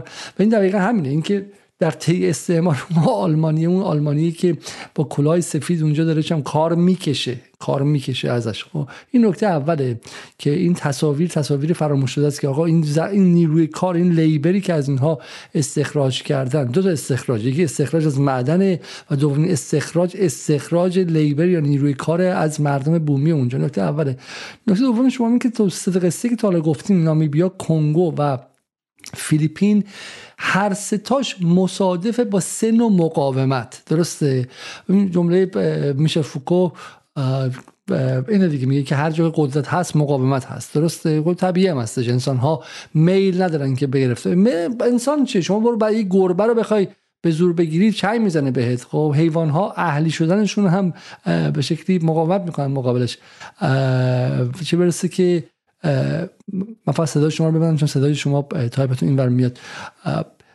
چه برسه چه برسه به اینکه چه برسه به اینکه بخواد انسان رو خب که بر خودش تمدن محسوب می‌کنه کسی داره. و نکته که هست اینه اینه که پس مقاومت بد است. مقاومت چیزی که خب غرب بعد ازش بترسه. و اینطور نیست. شما تمام ادبیات ادبیات منظورم تو روزنامه ها فیلم ها همین pop culture و غیره درباره ایران که می‌بینی در ستایش مقاومت مردم ایران در 44 سال گذشته علیه حکومت جمهوری اسلامیه به چه معنی؟ مقاومت جوانان در شمال تهران اول فیلم سی... فیلم سیریا... سیریاناس فکر کنم با بازی جورج کلونی خب که یک خانم خیلی زیبای ایرانیه که توی مهمونیه و از اونجا خارج میشه. بعد مثلا چه می‌دونم بعد چادر بذاره سرش لباسشو عوض کنه. اونجا داره چه می‌دونم خوش میگذرونه و کوک می‌زنه و مهمونی مختلفی میاد بیرون. تمام تصاویرش و این کتابایی که این سال نوشته میشه دو نوع زندگی در ایران. یعنی من من Newsnight Channel 4 PBS همه که باز می‌کردی این بود که جوانان ایرانی در شمال تهران دارن با سبک زندگیشون مقاومت می‌کنن. خب و اینکه می‌تونن مهمونی برن آهنگ آمریکایی گوش کنن موزیکی. همونطور توی اروپای شرقی مقاومت ستایش می‌شد. مقاومت مردم اروپای شرقی برای نخواستن زندگی کمونیستی. من نمیگم مقاومت نیست اونم جنسی از مقاومت. اگر هر چیزی رو به ملتی به مردمی بخش از مردم تحمیل کنیم و اونها به شکلی بگن نه الان جعفر بوقی هم داره مقاومت می‌کنه. بدون هیچ گونه رو درواسی جعفر بوقی و یک آدم ابله به شکلی متحجر خودکامه در یک شهری رفته دستگیر کرده یا خواسته بهش زور بگه و سرتاسر ایران داره مقاومت می‌کنه. اون مقاومت هم جای خودش قابل احترامه خب؟ ولی این مقاومت اون مقاومت در CNN داره در صحبت داره میشه. ولی مقاومت یک ملتی به اسم فلسطین که میگن آقا ما نمی‌خوایم تو قفس نگه داشته بشیم یا کنگو یا نامیبیا و فلان این کلا مسکوت گذاشته میشه. و شما ببینید که میگم من به مقاومت جعفر بوقی هم احترام می‌ذارم برای اینکه می‌خواد سبک زندگی بهش تحمیل نشه و حقشه بهش تحمیل نشه خب؟ ولی این مقاومت کجا؟ مقاومت مردم جنوب جهانی برای اینکه خارجی رو بیرون کنه و زیر به شکلی زیر بر تو قفس نذارنش کجا؟ درسته؟ و غرب میگم خیلی selective از اون مقاومت دومی که به نفعش حرف از از مقاومت مردم اوکراین ستایش می‌کنن چون نمی‌خوان مثلا شما توسط روسیه اشغال شن. حالا اگه هدف روسیه اشغال باشه و غیره. خب این پس دقت کنین کلمه مقاومت رو غرب از آن خودش کرده و معنیش رو مثلا selective و انتخابی در جایی که فقط خودش می‌خواد استفاده می‌کنه. خب بریم سر عکس بعدی و این عکس رو ببین. چی بود ماجراش؟ گفتیم شما اینا درسته؟ آره اینا رو گفتم.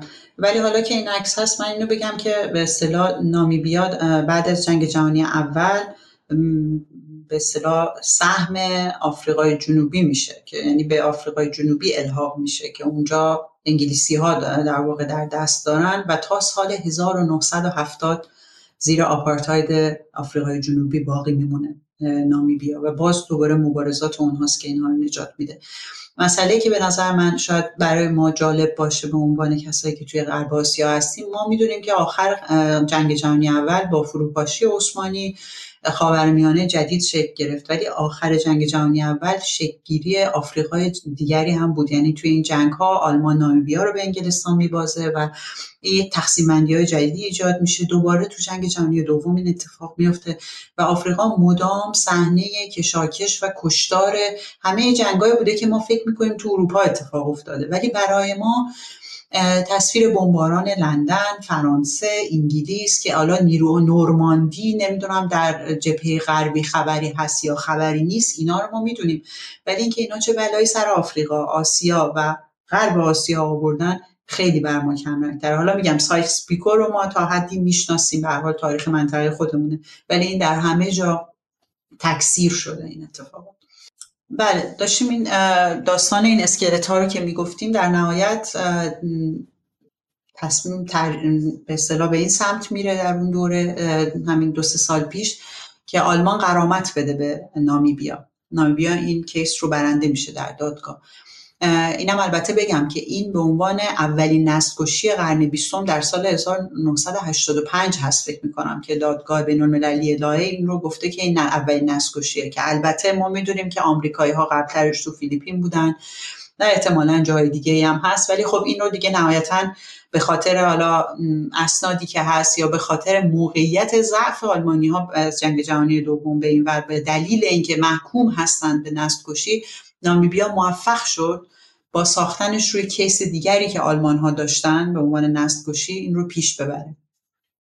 یه عکس بعدی اگه برین. دقیقا این اگه الان فرانسه بود به این راحتی نبود. آلمان چون به شکلی آره آلمان متفاوته و میشه زدش خب. دقیقا. و آلمان ها میگن که ما به شما ده میلیون میدیم. آقای علیزاده ده میلیون یورو میدیم برای این نسل کشی که اونجا انجام دادیم. و خب نامیبیا قطعا اینو قبول نمی‌کنه. که ما ده میلیون می‌گیریم و تمام. و حالا باز توی بعدی می‌بینیم که در نهایت اینا با هم به توافقی می‌رسن که آلمان یک میلیارد نخواهد داد. اینجا یک, یک ممیز سه میلیارد قراره که این رو در واقع در بسته های کمک های توسعی و کمک های اید حالا نمی‌دونم چی میشه اید بسته های کمک. آره بسته های کمکی به نامیبیا بده. در واقع بعد خب مثلا خیلی ها گفتن این می‌تونه موفقیتی باشه که حالا بقیه کشورهای آفریقایی هم بتونن برن سراغش. چیزی نمیگذره. این ما 2021 از سال تصویر بعدی. شما اگه برین توی سازمان ملل بقیه کشورهای اروپایی به آلمان اعتراض کردن. که تو چرا چرا دادی همچین پولی؟ تو چرا قرامت دادی بابت کشتاره؟ چون این می‌تونه واقعا کیس رو باز بکنه برای مردمان کنگو علیه بلژیک برای الجزایری ها برای مصری ها برای ایرانی ها شاید یک روزی برای هندی ها علیه انگلیسی ها. و این خیلی برای اینها می‌تونه خطرناک باشه. همون قدری که این روزها می‌بینیم چطور غرب متحد شده علیه مردم جنوب جهانی. من فکر می‌کنم که کشورهای اروپایی و آمریکا هم این خطر رو حس می‌کنن که اتحاد ما داریم اتحاد. عجیبه. یعنی مثل مثل داستان مثلا قاتلا یا مثلا یه گروه مافیایی غرب. خب بقیه بهش گفتن که چرا قبول کردی؟ چرا پذیرفتی که آدم کشتی؟ ولش کن نمی‌تونه ثابت کنه. الان سراغ ما می‌خوام بیان. چرا این کار؟ یعنی قشنگ گنگ آف گنگ گنگ گنگ خلافکارایی که توی قرن 15 16 17 18 19 20 و رفیقشون اسرائیل قرن و خودشون قرن 21 آمریکا توی جاهای مختلف و رفیق کوچیکشون توی اسرائیل توی غرب آسیا. همین الان امروز کشتن و از بین بردن و نسل کردن و پاکسازی قومی کردن و فلان و فلان اینا و گندش در نیومده و الان یکیشون بپذیره که آقا من قبول من من اشتباه کردم. بقیه میگن نگو نگو. و بعد اینها به به سکری وکلای حقوق بشری ایران شادی صدر و غیره پول میدن که بخوان از تروس اند از از ترو مثلا می‌خوام از فکت فایندینگ در ایران از چیش من عدالت آره که جستجوی عدالت کشتارهای مثلا به شکلی سیاسی و غیره حقیقت یابی کنن و اینا برای میگن که از اروپایی باید بمیاموزیم که تاریخ رو اینقدر جدی تاریخ نمیبخشیم نه فراموش می‌کنیم. یعنی یک کلیت غرب غرب در تمامیتش نه فقط میگه بعد ببخشید میگه اصلا چیز پاک می‌کنیم رد پامون رو پاک می‌کنیم مثل قاتلا که شما اصلا نخواهیم ببخشید. نیازی به بخشش شما نباشه خب؟ و اینها مدعی هستن که ما تاریخ خودمون خوب نگه میداریم. راستم میگن همین الان الان که تلویزیون انگلیس رو روشن کنید همین امشب یه دونه فیلم حداقل توی یوکی تیوی هیستوری یا اون یکی کانالای دیگه شون درباره مثلا جنگ جهانی دوم هستش که چگونه مثلا آلمانی ها بر انگلیس بمب ریختن. تاریخ خودشون رو خیلی خوب نگه میدارن. تاریخ خودشون رو خب؟ یا مثلا کارهای تروریستی که بقیه روشون کردن ایرلند تو انگلیس کرده یا مثلا مسلمونا به شکلی کار تروریستی کردن. برای خودشون جایی که خودشون قربانی هستن اون تاریخ رو هزاران بار روایت می‌کنن خب؟ ولی تاریخ جنایاتی که بر بقیه کردن رو حتی نمی‌ذارن روایت شه و خیلی عجیبه که بقیه کشورها این واقعا این سنده این سنده. سنده که بقیه کشورها گفتن که هیس هیس هیس. دقیقا. یه نکته جالبی که از آقای علیزاده این آوردن اسکلت ها یعنی جمجمه ها که می‌خواستن ثابت کنن آفریقایی ها مادون ما هستن که همتر از انسانن براشون به بلا تبدیل شد. چون تونستن الان امروزه تست دی ای بگیرن و در واقع نوادگان اینها پیدا شدن تو کشور نامیبیا. و اونا تونستن شکایت خصوصی بکنن. این هست. یعنی ما در این سازمان مللی که در موردش صحبت می‌کنیم که می‌تونه بگه نسل کشی چی هست و چی نیست همچین قدرتی نداره که دولتی رو محکوم بکنه. اینا این خانواده ها بودن که دقیقا اون جمجمه ها بعد بعد کسانی که توی آلمان هستن نامیبیایی بودن و یا سیاهان آفریقا بودن این مسئله رو جدی پیگیری کردن و تونستن به اینجا برسونن. این این خیلی جالبه. پس در واقع پس بازم در واقع کار کار کارگاهیه. درسته؟ این شما بتونی نشون بدی که طرف کشته و یارو میگه من نکشتم. درسته؟ سوادش هم بیشتر احتمالاً هم تکنیکا هم بلده و غیره. پس از روی اون دی ای اون جمجمه ها لو رفتن. خودشون داوطلبانه نیومدن بگن که ما سال 50 سال پیش آدمای بدی بودیم. الان دیگه فهمیدیم که استعمار بد بوده و متنبه شدیم. درسته؟ این نبوده. پس اینجا هم در واقع لو رفتن و مجبور شدن که اعتراف کنن. نه اینو میگن آقای علیزاده چون خب نمی‌تونن که اینو انکار بکنن. داریم در مورد 70 80 سال پیش صحبت می‌کنیم. اما اینجوری که تاریخ گذشته ما دیگه بعد جنگ جهانی دوم خیلی انسانهای صلح دوستی شدیم و به اینا استقلال دادیم. شما تو وقتی سرچ می‌کنی توی گوگل اکثر اینا بهشون استقلال داده شده. انگار نه انگار که اینا مبارزه کردن. از همون روز اولی که اروپایی پا گذاشتن توی سرزمین های اینا. یعنی تاریخ رو طوری روایت می‌کنن که ما متنبه شدیم در جنگ جهانی دوم. معنای جان انسان رو فهمیدیم. به برابری در واقع در سطح جهانی نائل اومدیم و اینا آزادیاشون رو دادیم دیگه استقلالشون رو به شرط و شروط ها دادیم. ولی اینکه بخوان بپذیرن این تعداد آدم رو ما به نیت نسل کشی کشتیم. یعنی در واقع از بین بردنشون کشتیم نمیپذیریم چون اون براشون درد سر درست می‌کنه. و این پروژه خیلی بزرگی آقای علیزاده که نه تنها فقط در مورد نسل کشی های به اصطلاح تاریخ داره اتفاق میفته بلکه تسری پیدا کرده توی ده 20 سال اخیر به بحث زیست محیطی که میگن که ما نه تنها نباید هزینه بدیم برای وضعیت فلاکتباری که جهان به لحاظ زیست محیطی امروز داره ما هنوز طلبکار کربن هستیم. چون این بحث کربن و ذخیره و اینا که مطرح بوده میگه در واقع بهش میگن که historically accumulated pollution. این مسئولش اروپا و آمریکا هستن و این مسئله قرامت به اونجا هم کشیده شده. مدی در واقع قبل هند قبل از مدی متاسفانه سردمدارش بود. این پروژه داشت پیش می‌برد که بعد مدی رو آوردن و این پروژه هم به گل نشست به شکلی. اما مسئله قرامت داره به نظر من صداش روز به روز بلندتر میشه. چه برای نسل کشی ها و چه برای اشکال دیگرش. حالا اگر شما حالتون بد شد از این کاری که آلمان کرده یعنی آدم کشته بعدم گفته می‌خوام ده میلیون یورو بدم بگیر دیگه بگیر دیگه خدا خیرت بده. صد نفر کشتم؟ صد هزار تا چند نفر کشتم؟ صد هزار صد هزار تا. بابا خودم رفیق من به بلژیک ده میلیون نفر کشته شما هنوز سراغش نرفتید. خب اونور اون یکی کشته اون یکی کشته. صد هزار تا که اصلا اصلا شما بعید خانم لاریجانی میگید.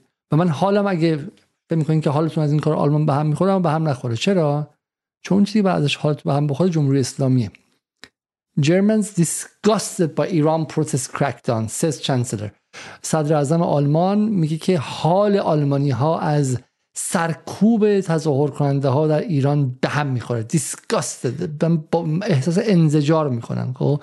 همین آلمانی که از خودش احساس انزجار نمی‌کنه الان از اینکه تظاهر کننده ها رو تو ایران سرکوب کردن کار بدی هم کردن تظاهر کننده نباید سرکوب شه و بتونه بیاد تظاهر کنه. خب این هم باز من میگم که حق تظاهر مردم ایرانی که تظاهر کنن و اصل 27 قانون اساسی هم میگه که همه راهپیمایی ها آزادن مجوز هم نمی‌خواد. خب تا وقتی که تا وقتی که خرابکاری نکردن و خشونت نکردن و غیره. ولی آلمان چند بار پارسال علیه این قضیه اعلام چیز کرد. خانم ولاریجانی اعلام انزجار و غیره کرد. و یه آدمی که خیلی خیلی جالبه اینجا همه جا هست که این خانم ایرانیان اکتیویست مسیح علی نژاد. It's the start of the end of the Islamic Republic. آغاز پایان جمهوری اسلامیه. مسیح علی نژاد 24 ساله آلمانه و از آلمان می‌خواد که وظیفه تاریخیش رو انجام بده و اگر یکی از اینها نکنه مثلا با حجاب بره به ایران سفر کنه میگه که مردم ایران منزجرن از این کار. ولی مسیح اینجا از گذشته استعماری آلمان و غیره ابراز انزجار نمی‌کنه.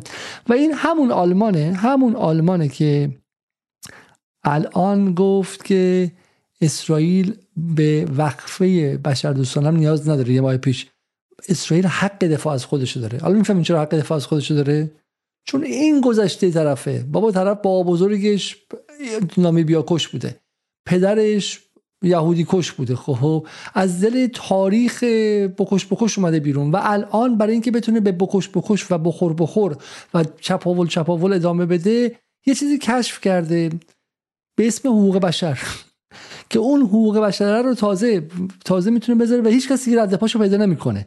دیگه الان همون civilization، civilization mission بود قبلا. اینا رو می‌خوایم به اصطلاح تمدن اینها رو متمدن بکنیم امروز می‌خوایم براشون حقوق بشر ببریم. تغییر زیادی نکرد. یعنی به عبارتی شما میفرمایید که حقوق بشر کارکردش اینه درسته؟ میشور تمیز می‌کنه اینا رو. بله. اون آب civilization امروز شده آب حقوق بشر. می‌خوان ما رو توی این آب غسل بدن. غسل تعمید دیگه غسل تعمید مس... چون می‌دونی حقوق بشر غربی کاملا از مسیحیت میاد دیگه از از میسیونرها میاد و در واقع ادامه همونه دیگه. خب خانم لاریجانی سه تا از این آدم کشی های این همسایگان سفید پوستمون رو دیدیم. برای من شما که شما در آلمان زندگی می‌کنیم و منم در انگلیس. ولی حدودا یک ساعت و 38 دقیقه از برنامه گذشته. بعدی که ما داریم ما سه تا قصه دیگه هم داریم همچنان. درسته؟ چهار تا قصه دیگه هم داریم. به نظر من من میگم که سه تا قصه چهار تا قصه دیگه امشب داریم. با حالا می‌خواد بذاریم برای یک بخش دیگر؟ باشه من فکر می‌کنم که این حجم خشونتی که ما داریم بحث می‌کنیم یه کمی زیاده. توی هر کدوم از این داستانهایی که داریم میگیم. هم آزاردهنده است هم از طرفی نمی‌ذاره تهنشین بشه. وقتی ما همینجوری میایم جلوتر و داریم اتفاقات وحشتناکتر و نزدیکتر به دوره‌ای که خودمون داریم روی این کره زندگی می‌کنیم و می‌بینیم اهمیت اینا ممکنه به اندازه کافی دیده نشه. می‌تونیم بذاریم بدتر بگیم. حالا من فهم می‌خوام اگر مخاطبان حرفی دارن سوالی دارن یا کامنتی دارن خب با کلمه سوال شروع کنم. اما اگه کامنت هم باشه ما ده تا از اینها رو می‌خونیم خب و بعدش به برنامه رو تمام می‌کنیم. لطفا شما کامنت هایی رو پیدا بکنید. من یه مسئله در مورد این اعداد و ارقام بگم. یکی از شگردهای به نظر من رسانه‌ای و آکادمیک این هستش که شما یک با میارها بازی می‌کنن که مثلا در مورد همین کشتار در کنگو خب خیلی از اینها از گشنگی مردن و اینها رو سعی می‌کنن که یه سری به اصطلاح جغرافیدان هواشناس و اینها پیدا بکنن که بیان در بیارن در اون دوره. مثلا در کنگو سه سال پشتم خوشسالی بوده این کار رو انگلیسی ها به خصوص درش بسیار ماهر هستن. در مورد اتفاقایی که در هند افتاده اینا مدام این کار رو می‌کنن. یعنی شما الان اگر نصف روز وقت بذارید که ببینید که انگلیسی ها منجر به مرگ چند تا هندی شدن شما نمی‌تونید پیدا کنید. واقعا یه کار تحقیقی بسیار از این لازمه. چرا؟ به خاطر اینکه مدام اینا رو تیکه تیکه می‌کنن. این مثلا ایالت هند اون بخش هند یا مثلا دلایل قطعی خوشسالی اقتصاد داخلی و غیره رو انقدر زیاده که شما ذهنتون رو خسته می‌کنن و اینا باستابش رو توی ویکیپدیا می‌بینید. یعنی ویکیپدیا که مثلا در مورد ایران شما اگر بزنید آبان 98 سریع به شما میگه که 1300 کشته داشته آبان 98 در مورد این وقایع مثلا در پاراگراف هشتم دهم متن درگیری هایی در مورد اینکه چند نفر دقیقا کشته شدن و ما نمی‌دانیم شما باش مواجه میشید. بسیار من سوالا رو از همینجا بس از همینجا میارم سوالا رو و می‌خونم. اول این سال از آقای اول از من از آقای جک دنیل. تشکر کنم که از ما حمایت کردن. اولین سال از آقای محمد نیکو گفتاره. میگه چقدر امکان بردن این جنایات توسط ملت های دولت هاشون به نمایندگی به دادگاه های بین وجود داره. البته انتظار حکم قابل اجرا وجود نداره ولی روشن شدن سببیت ها برای مردم بیشتری شاید ممکن باشه و این نکته مهمی که حداقل از این دادگاه ها میشه استفاده کرد برای برای اطلاع و به عنوان کمپین و کارزار آگاهی سازی که تلفیق هم بشه با رسانه اگر این حکومت رو توی دادگاه بین المللی برن و بیان خودش می‌تونه خبرساز باشه. بفرمایید. بله. اولین قدمش اینه که شما بتونید تحقیقات گسترده یا سازماندهی بکنید و بتونید اسنادی داشته باشید که به شما کمک بکنه برای ثابت کردن کیستون. اولین قدم حالا برای این کار چیه؟ شما باید به آرشیو مثلا در مورد کیس کنگو شما باید به آرشیو بلژیکی ها دسترسی داشته باشید. مثلا در مورد نامیبیا خب میگم این اتفاق جمجمه ها خیلی کمک کرد. فیلیپینی ها باید به اسناد آمریکایی ها دسترسی داشته باشن. و این یه کمی کار دشوار می‌کنه. ولی به هر حال اولین قدم همیشه داشتن مدرک هست که شما اصلا بتونید برید تو دادگاه به بحثتون رو مطرح بکنید. در واقع چون یکی از مشکلات تعریف نسل کشی فکر می‌کنم توی برنامه هم شما و الزاده صحبت کردید نیته خانم هلیاد اتاقی بله. بله, بله. مسئله نیت خب کار دشواری شما اگر به این خاطرات این افسران خاطرات این میسیونرها دسترسی نداشته باشید یا به اندازه کافی نباشه برای شما کار سخت میشه. در مورد کنگو در مورد نامیبیا یعنی کسایی که ما امشب صحبت کردیم اسناد به اندازه کافی وجود داره در مورد فیلیپین. ولی خب این ببخشید اینم بگم. فکر می‌کنم سه سال پیش بود رئیس جمهور فیلیپین می‌خواست که در واقع اعتراضی کرد به آمریکا و گفت که من اینو به دادگاه می‌برم و چنان کمپین عظیمی از جمله کمپین ها حقوق بشری علیه خودش تشکیل دادن که تو برو به نقض حقوق بشری که خودت داری انجام میدی برس نمی‌خواد به آمریکا ایراد وارد کنی که عقب نشین. کرد این نکته خیلی جالبیه. پس واقع اگه شما خودتون آره نقض حقوق بشر داشته باشید خودت بهانه هم میده دیگه. نظر من این نکته نکته مهمیه. به عبارتی مثلا به ماندلا کسی نمی‌تونه ایراد بگیره. ماندلایی که خیلی شجاعانه می‌گفت می‌گفت تا لحظه ای که فلسطین آزاد نشه و آپارتاید اسرائیل از بین نره ما در آفریقای جنوبی نمی‌تونیم میگیم خودمون آزاد شده. میگفتش که آمریکا هم به شکلی آمریکا منچه همه این هاست همه بزرگترین نجات پرست جهان آمریکاست که از زلش این حالا من اون فیلمش نشون میدم. که این نگاه متبختر غربی میاد بیرون و گمان اینکه سفیدها بر سیاهان برتری دارن و غیره. ولی خب ماندلا میگم اگر چه بالا کار تروریستی به قول غربی هم قبلا کرده و کار مسلم هم کرده اما نقض حقوق بشر نداشت و این مهمه که شما اگر خودتون برای منافع شخصی نقض حقوق بشر کرده باشین خب این به شکل اون نقطه اخلاقی رو از شما می‌گیری که بخوای بیای و غربی ها رو مثلا بخوای در فضای جهانی به دادگاه ببری و غیره. بریم سراغ سوال بعدی و سوال خیلی کلیدیه. خیلی سوال ساده ایه چرا غرب همچین فرنگ وحشی داره؟ باز کردن این خیلی سخت هست در واقع. یعنی جنبه های خیلی مختلفی داره. فرهنگ غرب از خیلی بحثشون این هست حداقل اون به اصطلاح گروهی که من مطالعه دارم و آشنایی دارم ممکنه بحث دیگه هم باشه. این هستش که در قبل از قرون وسطا ما یک مشکل در واقع یخبندانی تو اروپا اتفاق میفته و مشکل غذای خیلی زیادی هست توی قرنهای 11 12 و 13 میلادی. و این در واقع تشویقی میشه برای اینکه برن به قاره های دیگه و در واقع بتونن کشاورزی محصولات غذایی داشته باشن. و این شروعش با اسپانیا و اینها هستش بحث این هستش که شروع یه همچین فرهنگ دیگری کشی از اینجا میاد چون اینا توی اون دوره قحطی این بلا رو خیلی زیاد سر هم میارن یعنی مردمان گشنه که واقعا با گونی و توی کسافت و اینا زندگی می‌کنن به خاطر اون وضعیت آب و هوایی حالا نمی‌خوایم اینو ذاتی اروپایی ها بکنیم ها. ولی اون دوره کشتارهایی که انقدر اینجا زیاد اتفاق میفته سبعیت هایی که هست وقتی که این به اصطلاح این با کشتی اینها میرن به اولش که به قاره آمریکا می‌رسن در واقع خیلی توجیه زیادی نیاز ندارن جز اینکه در حال تو باید دشمن رو بکشی برای اینکه بتونی به زمینش دسترسی پیدا بکنی. بعدتره که فکر می‌کنم چندین سال میگذره چند دهه میگذره که حالا مسیحیت و این مسئله نور در برابر تاریکی و اینها کم کم وارد این گفتمانه میشه که ما چون داریم برای اینها مسیحیت می‌بریم و اینها بیدین هستن در واقع اینا ما مجبوریم اینا رو مسیحی کنیم که اینا بعدا در دنیای دیگر به بهشت برن. در مورد آمریکا اینطوری هست. و خب این مدام تغییر می‌کنه. در واقع این نهله به در واقع کسانی که رو تاریخ جهان کار می‌کنن و اینا حرفشون این هستش که ریشه این شکل از سبعیت یا این امپراتوری مشخص غربی که ما در بهش میگیم تاریخ مدرن ریشه در در واقع اون بحرانی داره که در اونجا اتفاق میفته بعضا جنگ های صلیبی رو در موردش بحث می‌کنن.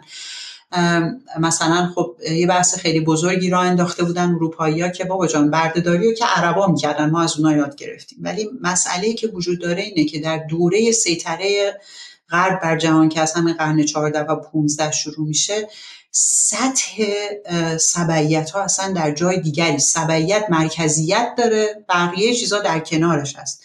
و این مثلا شما نمی‌تونید اینو در مورد بردهداری در سرزمین اسلام بگید در اون دوره که به اصطلاح به عصر طلایی اسلام معروفه یا بردهداری که در آفریقا وجود داشته در یونان وجود داشته. این شکل بسیار متفاوت از اون چیزی که ما از دوره مدرن می‌شناسیم. ولی خب این باز بخشی جواب به سوال شماست. جنبه مختلفی داره این. سوالی که چون تکرار شده برای شما و مهمانانتون احترام قائلم و برنامه رو دنبال می‌کنم. اما شما چطور در انگلیس یا خانم لایجین در آلمان به راحتی برزده اسرائیل و به نفع غزه برزده کل غرب و به نفع حزب حاکمه ایران صحبت می‌کنم جلو شما گرفته نمیشه. من فقط بگم که من به به نفع حزب حاکمه ایران صحبت نمی‌کنم. من به نفع به شکلی آن چیزی که گمان می‌کنم که گمان خودم گمانم خودم حق حاکمیت ملی 85 میلیون ایرانیه. من گمان می‌کنم که ایرانی ها حق حاکمیت ملی دارن. الان فلسطینی هم ممکنه حق حاکمیت ملی بهشون ما برای حق حاکمیت ملی فلسطین هم میجنگیم.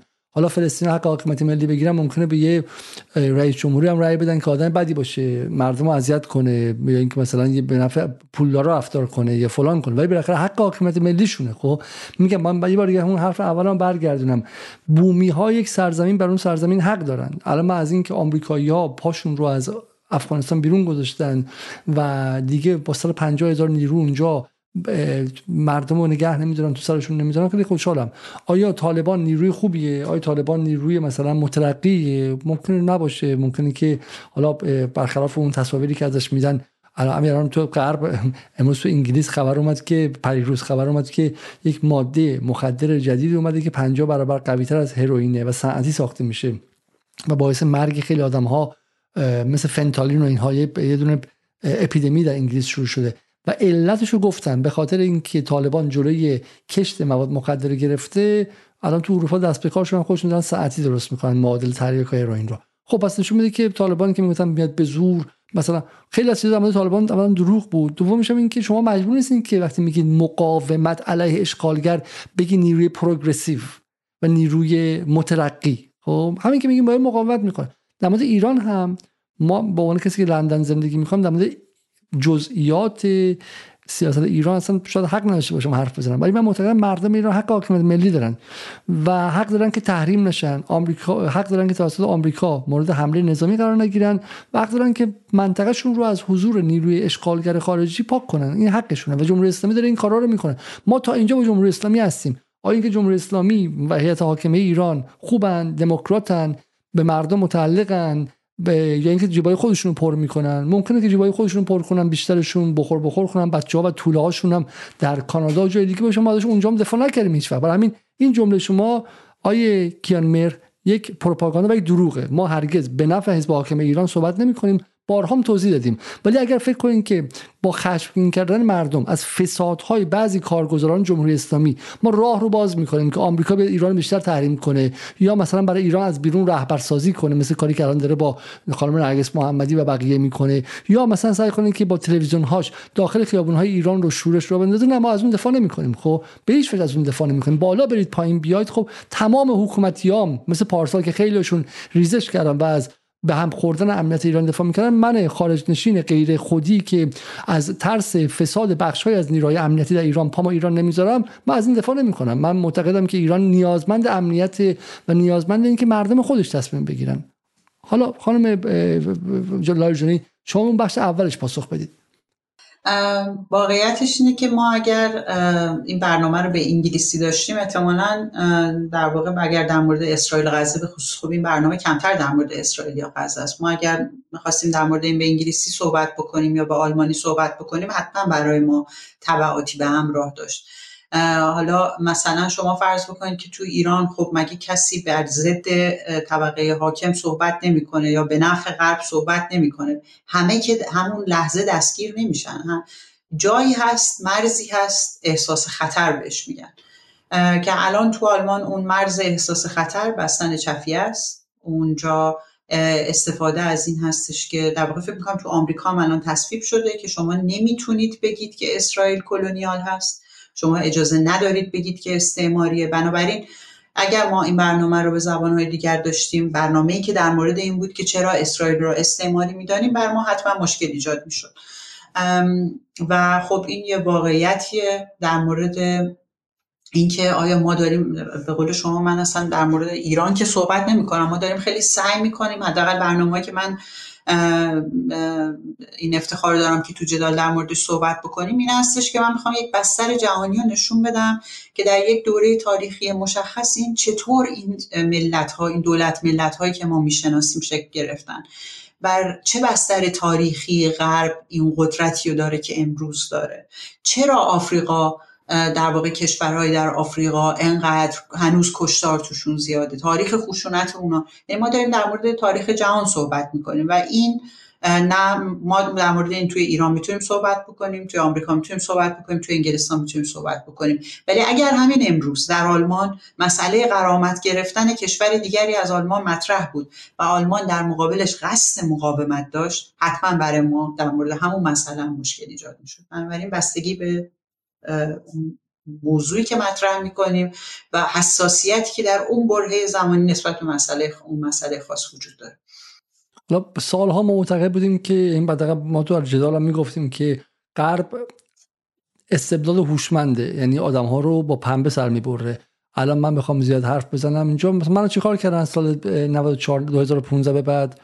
من مثال من خودم مثال این هستم که در غرب آزادی هست یا نه. هیچی. من قبلا در تمامی رسانه های غربی دعوت می شدم و در صد می شستم و به هم پلتفرم مفصل می‌دادن. خیلی از کسایی که میرن جدال دنبال می‌کنن شما من از اون موقع بشناسن. خب از بی بی سی و صدای آمریکا گرفته تا به شکلی چیزای خارجی مثل سی ان و الجزیره و غیره. و بعد تموم شد. و شما رو حذف می‌کنن آیا غیر قانونی خیر؟ آیا سانسور محسوب میشه؟ خیر. دعوتتون نمی‌کنن. آسانج رو که حالا قابل مقایسه نیست که من توهم داشته باشم خودم با آسانج مقایسه کنم. ولی کسی که می رسوشون کنه چه کار می‌کنم؟ میان براش پرونده به شکلی جنسی درست می‌کنم. بعد میگن اون خانم پرونده رو پس می‌گیرن. ولی الان تو بلمارش داره میپوسه و دیگه وجود نداره. اون یکی روی کار دیگه می‌کنه اون یکی یه کار دیگه می‌کنه ما می‌گفتیم آقا اینا هوشمندانه است. مثل جمهوری اسلامی نیست که شبانه بریزن تو خونه روزنامه نگار. مثلا حالا الان شاید کمتر ولی قبلا این کارو می‌کردن. شش شش مثلا 10 تا مرد گردن کلوپ با نقاب میریختن. چم طرف جلو زن بچهش می‌گرفتن. کامپیوترش هم میبردن تا اینکه مثلا حالش جا بیاد یا مثلا حالش گرفته بشه. از این کارا نمی‌کنن. و ما میگیم آقا شما بالاخره یه چیزی یاد بگیرید. ولی ولی ولی تو این هفته روز گذشته جمهوری انگلیس و جمهوری غرب تقریبا همونجوری رفتار کرد. یعنی آدم ها رو بدون رو درواسی از سر کار انداخت بیرون. آدم ها رو خیلی جدی مرعوب کرد از دانشگاه انداخت بیرون. رئیس هاروارد هم بیرون می‌کردن. چی میگین شما؟ خب یعنی الان دیگه ببینید من گفتم غرب قبلا این بود که آقا ما ممکنه که از نظر اقتصادی عدالت نداشته باشیم ولی آزادی بیانمون اینا هست. چین و روسیه و اینا برن کنار.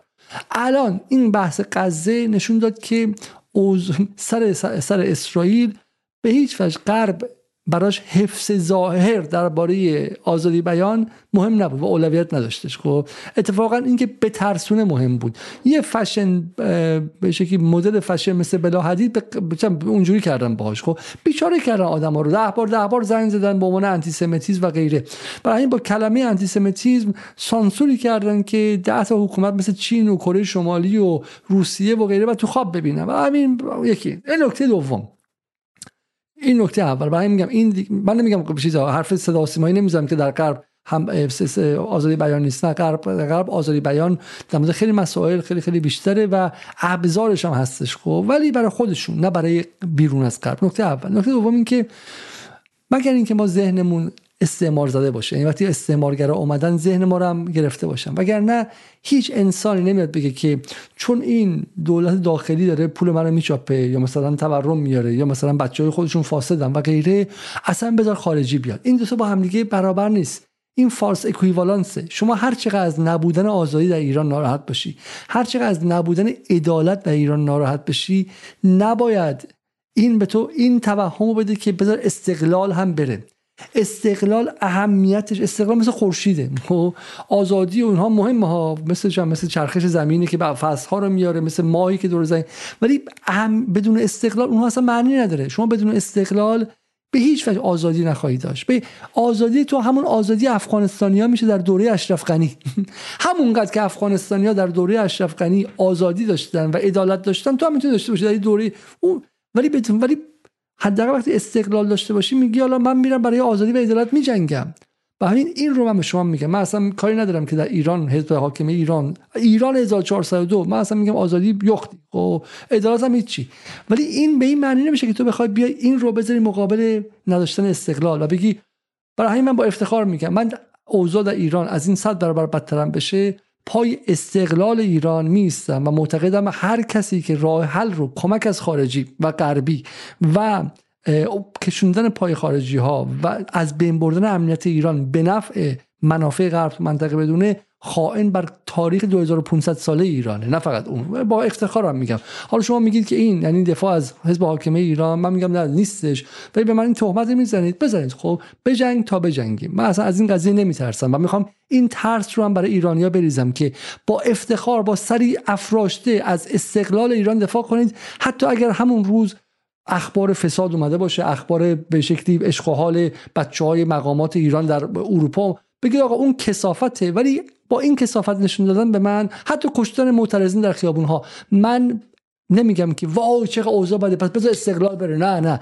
من سر من بریده بشه نمیگم استقلال ایران بره. استقلال ایران اول شرط اول دوم سوم پنجم ششم تا دهم بقیه آزادی عدالت و اینام که خیلی خیلی لازمه بعدش شروع میشه. این حرف من. خانم من یه اضافه یه نکته اینجا اضافه بکنم. من نمی‌دونم خب مثلا مخاطبای این چنینی چرا اینطور نمی‌بینن که بله شما اون قسمتی که ایران خیلی اوضاع خرابه رو بلدید می‌دونید. تجربه زیستتونه تجربه زیسته حالا اطرافیانتونه در موردش مطالعه دارید و غیره. حالا داره این برنامه در جدال به شما میگه که این ور وضعیت چطوره دیگه؟ یعنی شما به هر حال می‌خواید یه دنبال یک راهکاری هستید که در آزادی بیان خودتون رو یا در حال زیست روزمره خودتون رو در کشور خودتون در سرزمین خودتون راحتتر بکنید. ما داریم به شما یک خوراکی میدیم که شما بتونید راهکاری پیدا بکنید که زندگیتون از این که هست هم بدتر نشه دیگه. یعنی چرا انقدر در مقابل این گارد وجود داره؟ من متوجه نمیشم. انگار در واقع اون بحث هایی که اینجا مطرح میشه مسائلی که اینجا توی جدال باز میشه گویی برای این هست که ما بگیم که پس غرب بعد از اون بر خوب است. یعنی انگار یه دوتایی وجود داره که ما داریم این یک دوتایی رو می‌زنیم که پس اون یکی خوبه. دومی رو می‌زنیم پس اولی خوبه. اصلا مسئله این نیست. مسئله اینه که جدال من به شخصه و خیلی آیه دیگه این سالها واقعا زنگ خطر بزرگی رو داریم می‌بینیم. رشد به اصطلاح خاص مردم بخشی از مردم جامعه یا شاید بشه گفت بخش صدادار جامعه برای کمک گرفتن از غرب در مشکلات خودش. و خب ما داریم میایم میگیم این غربه. از این می‌خواین کمک بگیریم. بگردید دنبال راهکار باشید برای اینکه اقتصاد این مملکت بهتر بشه توسعه در این مملکت اتفاق بیفته. آزادی به اصطلاح اجتماعی در این مملکت افزایش بده کنه. اصلا سر اینا صحبتی نیست. مسئله اینه که شما به کجا دارید نگاه می‌کنید و اونجا اشتباس.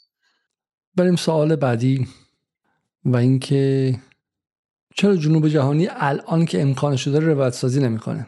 آقای علیرضا خسروی می‌پرسه این سوال رو. این کارو می‌کنه جنوب جهانی. جنوب جهانی اتحادش متاسفانه مثل دهه 50 و 60 نداره. دهه 50 و 60 اسناد کمتری داشتن. الان ما اسناد بسیار زیادتری داریم نسبت به دورهای گذشتهشون. تمام استقلال ها اتفاق افتاده و بخشن حداقل اسنادی که در همین کشورها اسناد استعماری اروپاییان هست در حدی در دسترس وجود داره. تلاش های بسیاری شده. فکر می‌کنم آقای علیزاده شما در مورد باندونگ و ترای کانتیننتال اینجا صحبت کردین تلاش های قرن بیستم. که خب پروژه بود که متاسفانه به شکست انجامید. اتحاد جنوب جهانی بعد و در واقع این سالها به خصوص بعد از شکست پروژه شوروی اینها هی تر شدن. یعنی از اون فضای دو قطبی که به سمت تک قطبی تر شدن با قدرت بلا منازع غرب رهبری آمریکا پیش رفتیم اینها دیگه جایی نداشتن. یعنی روایت ها موجود هست. یعنی من وقتی در مورد اینترنت صحبت می‌کنم میگم شما گوگل بکنید اینطور می‌بینید یا اونطور می‌بینید. من که زبان انگلیسی دارم جستجو می‌کنم دیگه. زبان فارسی که از اونم کمتر داره زبان آلمانی هم کم داره. مثلا می‌دونم که شما اگر به عربی جستجو بکنید در مورد الجزایر اطلاعات دقیقی که دولت الجزایر روایت سازی کرده رو پیدا می‌کنید. وقتی به انگلیسی search می‌کنید که شما رد پای حالا اون شکل سانسور غربی که آقای علیزاده میگه با پنبه سر می‌بره رو تازه دارید توی سرچتون می‌بینید. وگرنه همه این کشورها روایت سازی سند سازی دارن. به نظر من ما تو ایران هم باید این کار بکنیم برای حداقل یکی از قتل تو ایران در دهه 60 این انگیزه بیشتر بودش. در دهه 60 سریال هایی درباره مقاومت های ضد استعماری ایران درباره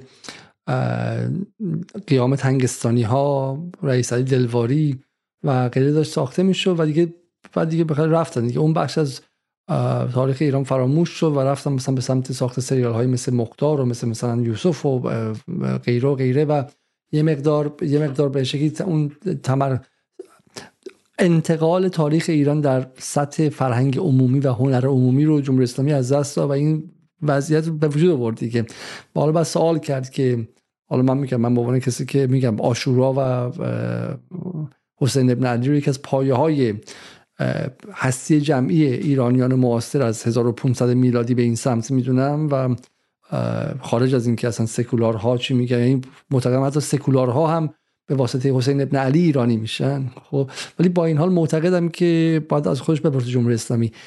که این انتخاب مقرزانه از و ندادن روایت تاریخ استعمار در ایران آیا به نفعش بوده یا نه؟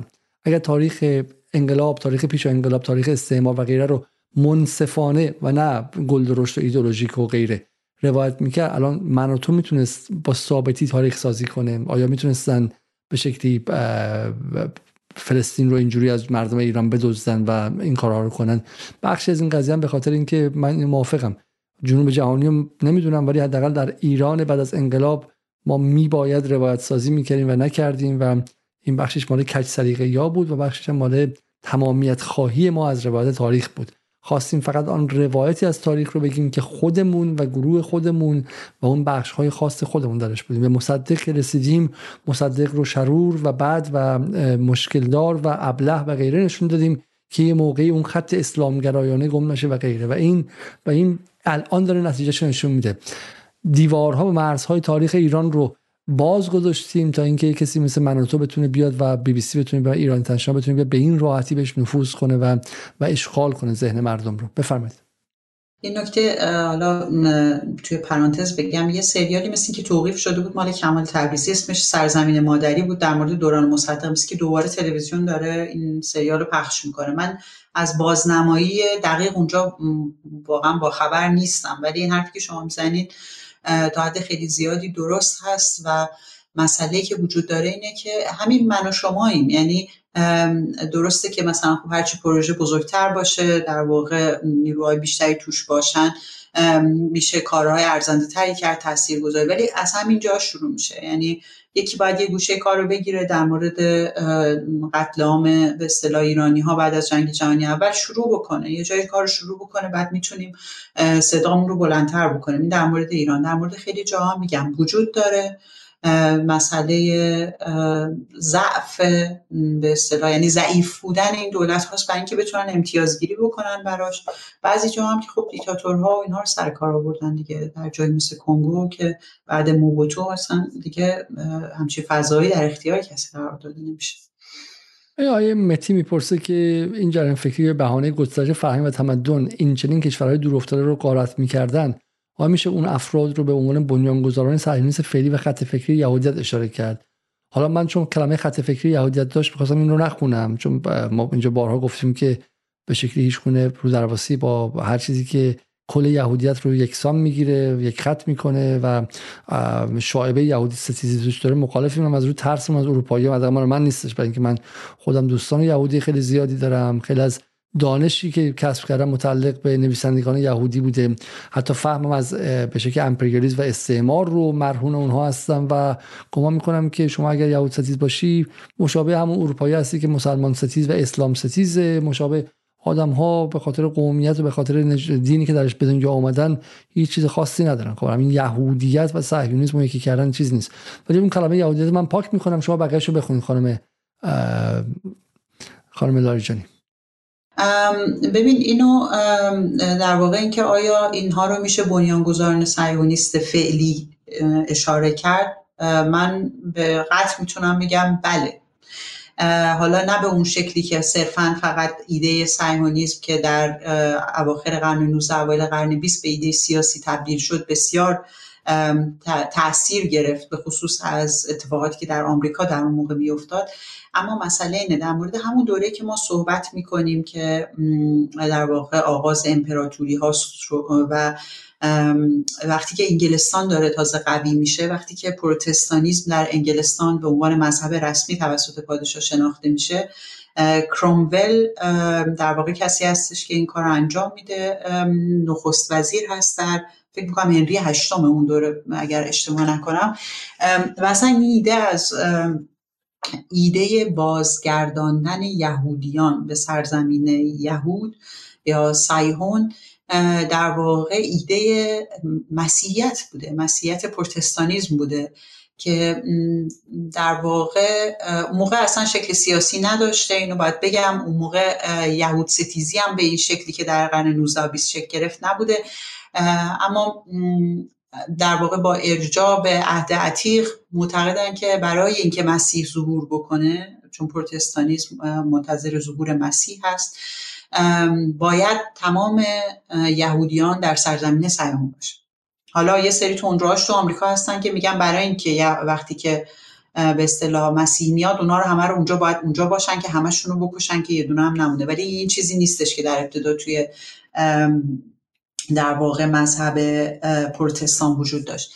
ولی به حال این ایده به شکل دینیش در مسیحیت متولد میشه. اما اینکه چطور به یک پروژه سیاسی تبدیل میشه بیشتر از همه این در واقع اشکال استعمار تحت تاثیر آمریکا هست. چون اونجا یهودی ها هستن یهودی ها توی به صنعت و توی اقتصاد نقش پررنگی دارن و اونجا دیدن که چطوری وقتی که آمریکا در ابتدایی شکل می‌گیره فقط سواحل شرقی هست دیگه.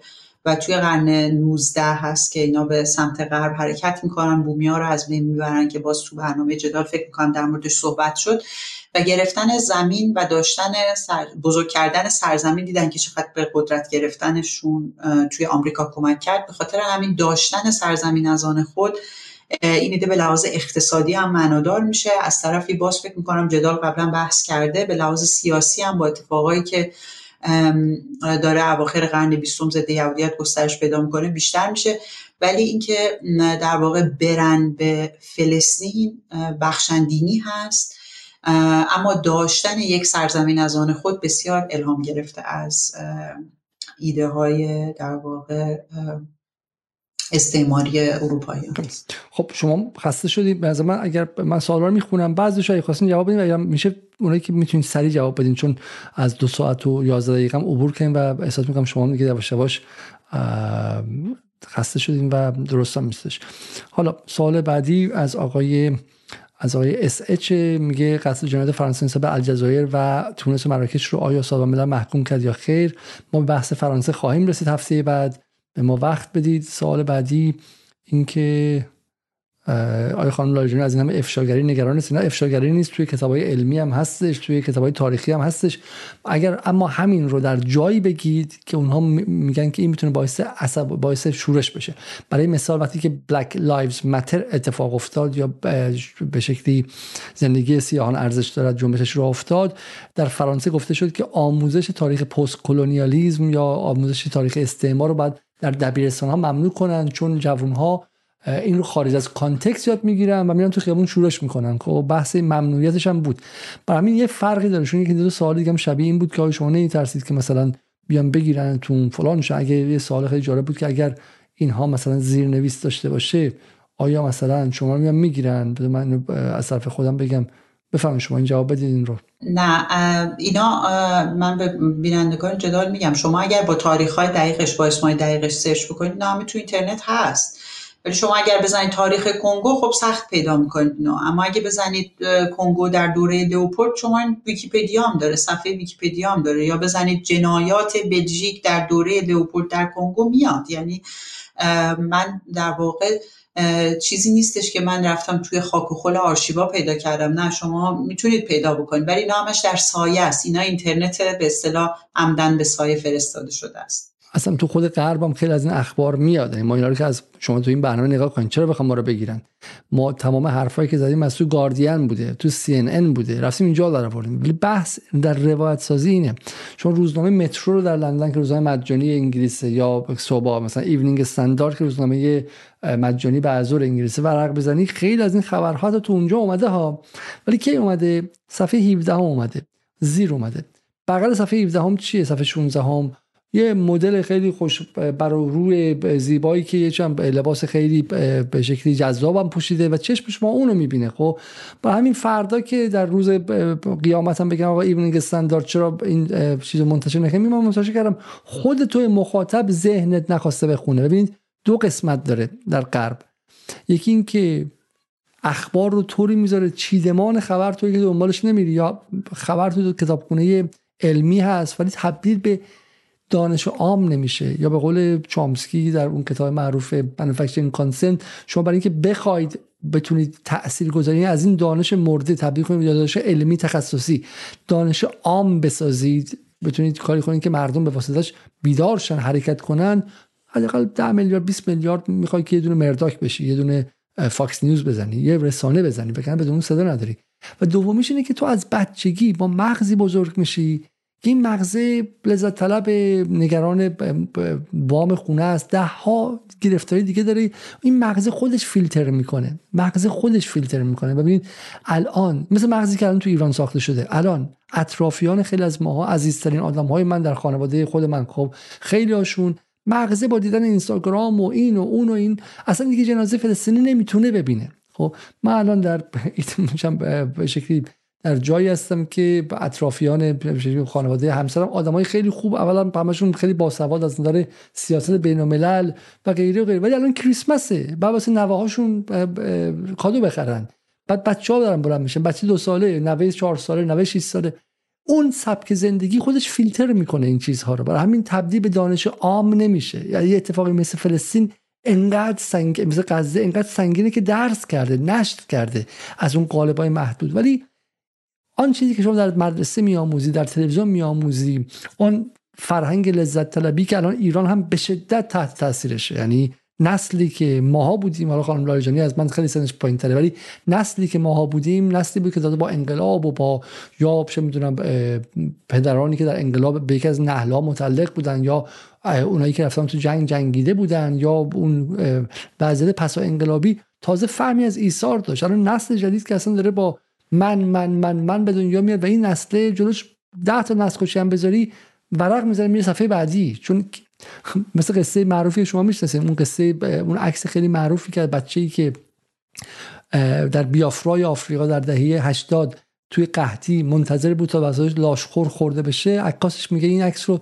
در زمان خودش من به ساندی تایمز دادم و ساندی تایمز منتشر نکرد. چون سردبیر گفتش که ساندی تایمز روی میز صبحانه یک شنبه ساندی تایمز مال یک شنبه از خونده میشه با orange juice و با قهوه. من نمی‌خوام اشتهای مخاطبان من کور شه و دفعه بعد ناخودآگاه ساندی تایمز رو نخرم. بگن این برای ما یادآور چیز بدیه. من می‌خوام خوشحالشون کنم روز یک شنبه. روز استراحتشونه. پنج روز سخت کار کردن. برای همینه که شما این سانسوره خیلی پیچیده و چند لایه است و خیلی وقتا مقابلش ما می‌ذارم ما خودمون سرم رو ور می‌کنیم و نگاه نگاه نمی‌کنیم. خب من خیلی از شما بیشتر صحبت کردم و امیدوارم استراحت کنیم دو سوال دیگه از شما می‌پرسم.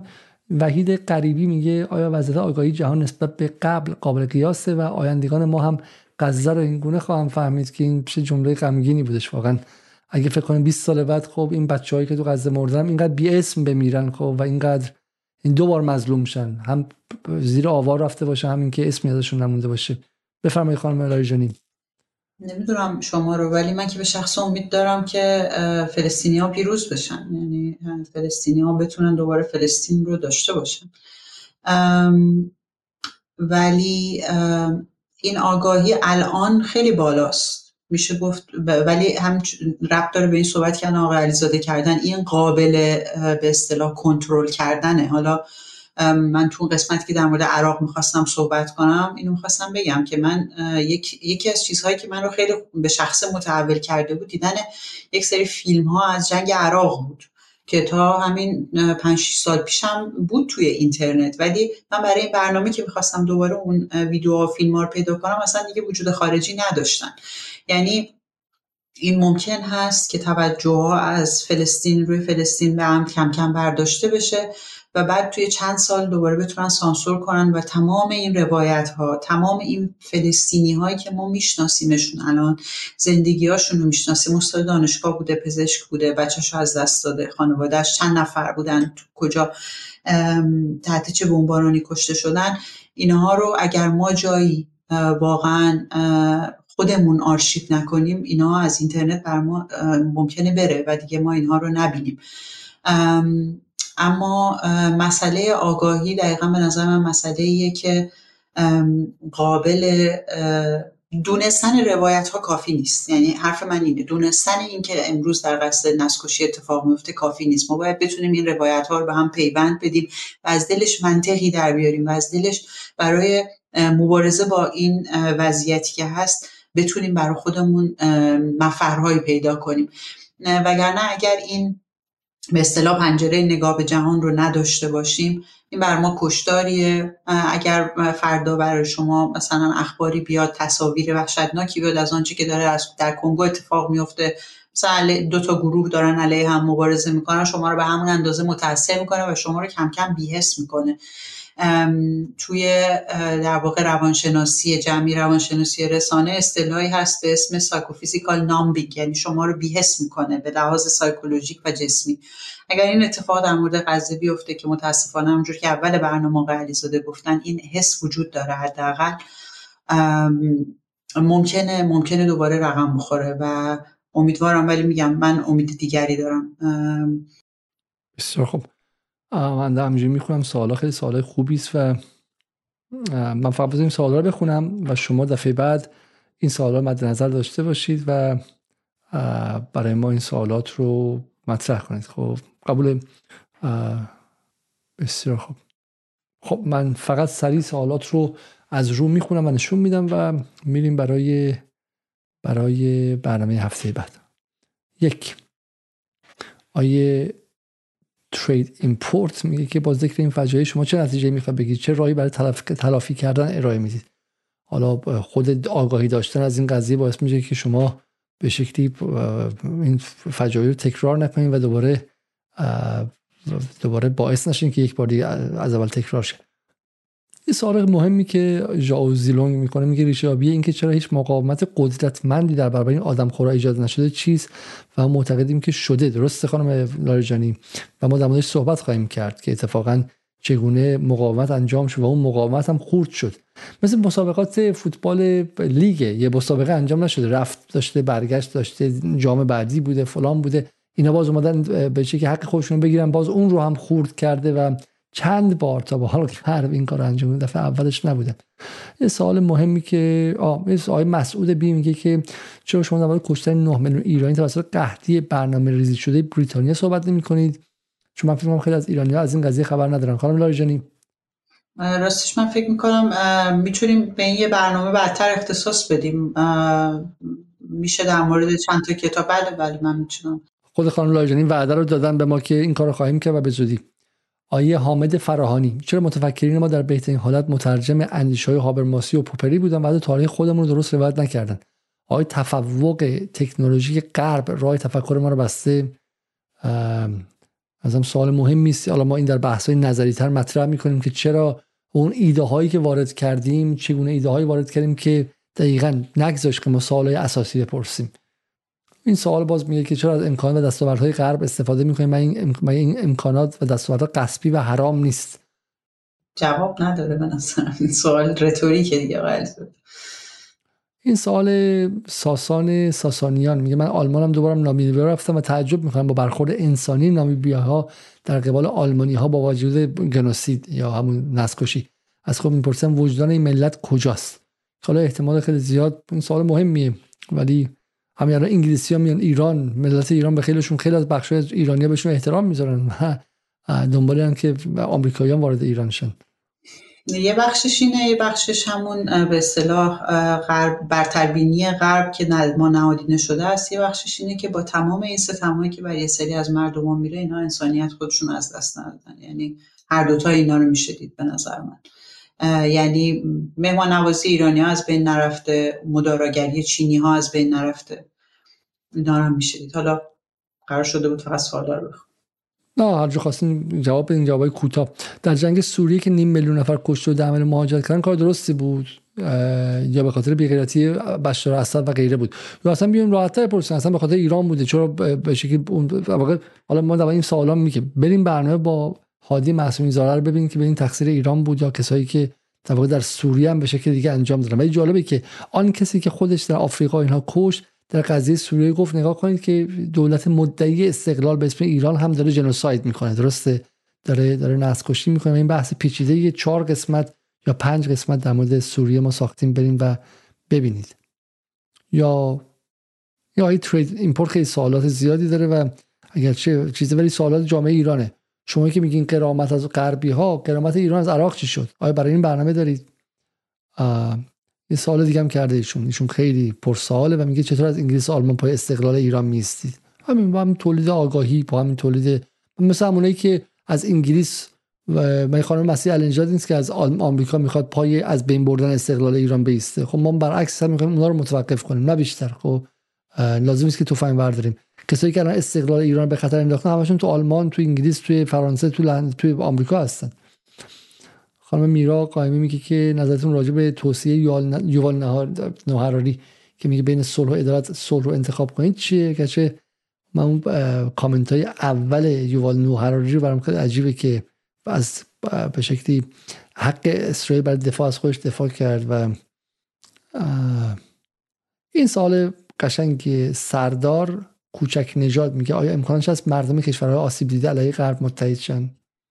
بله امکانش که هست و این کار رو کرده بودن. یعنی شما اگر علاقه مندین به این مبحث Tricontinental رو اگر search بکنید در کوبا کنفرانس سقاره رو اگه نگاه بکنید در واقع بیشتر اینها به بلوک شرق یعنی به شوروی اون موقع نزدیکتر بودن ولی باز خودشون رو حاضر نبودن که زیر سیطره شوروی هم بذارن. در دوره که ما یک طرف غرب رو داریم و یک طرف به اصطلاح شرق این سقاره آسیا آمریکای جنوبی و آفریقا کنفرانسی رو شکل میدن و می‌خوان سرآغاز همچین اتحادی باشه. ولی خب اینجا و آنجا اونایی که قوی تراشون بودن شکست می‌خورن. حالا به نظر من در مورد اینم حتما میشه برنامه رفت.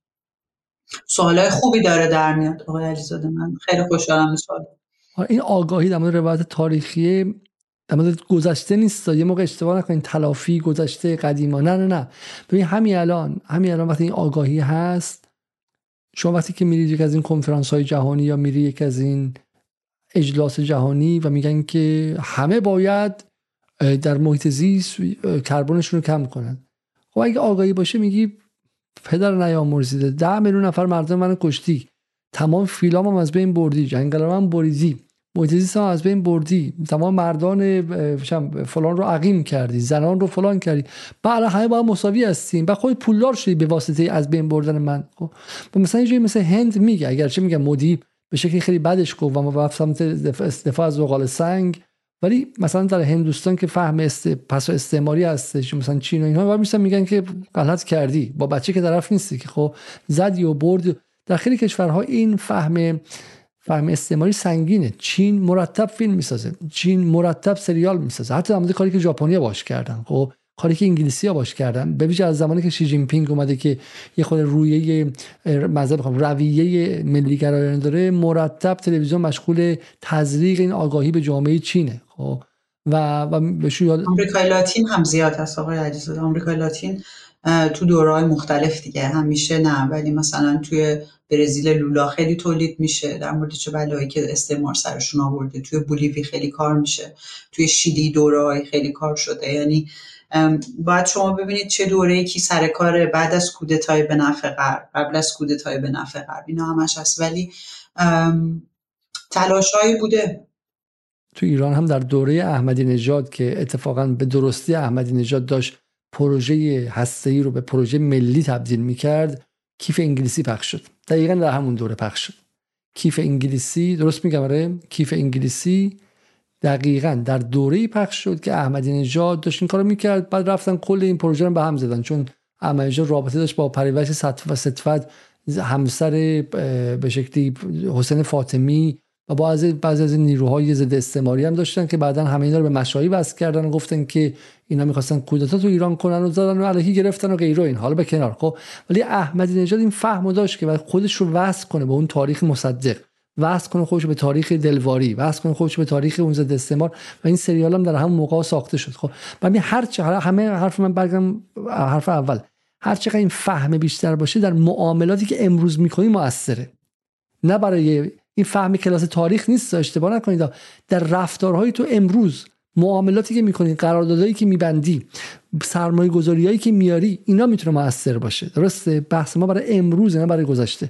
این... بریکس یکی از همینا بود دیگه آقای علیزاده. بریکس در شروعش یکی از همین تلاشا بود. یعنی بعد از تلاشای Tricontinental که به شکل سیاسی بیشتر بروز پیدا می‌کرد بریکس تلاشی بود برای به اصطلاح اتحاد اقتصادی علیه بلوک غرب. خب اینا می‌خواستن برن سراغ فکر می‌کنم به اصطلاح واحد پولی مشخصی که دلار نباشه. خب اون شکست دادن با تغییر حکومت در برزیل آوردن بولسونارو. یعنی اینا همش هست ما مدام در یک جنگیم. یعنی به نظر باید اینجور دیده بشه.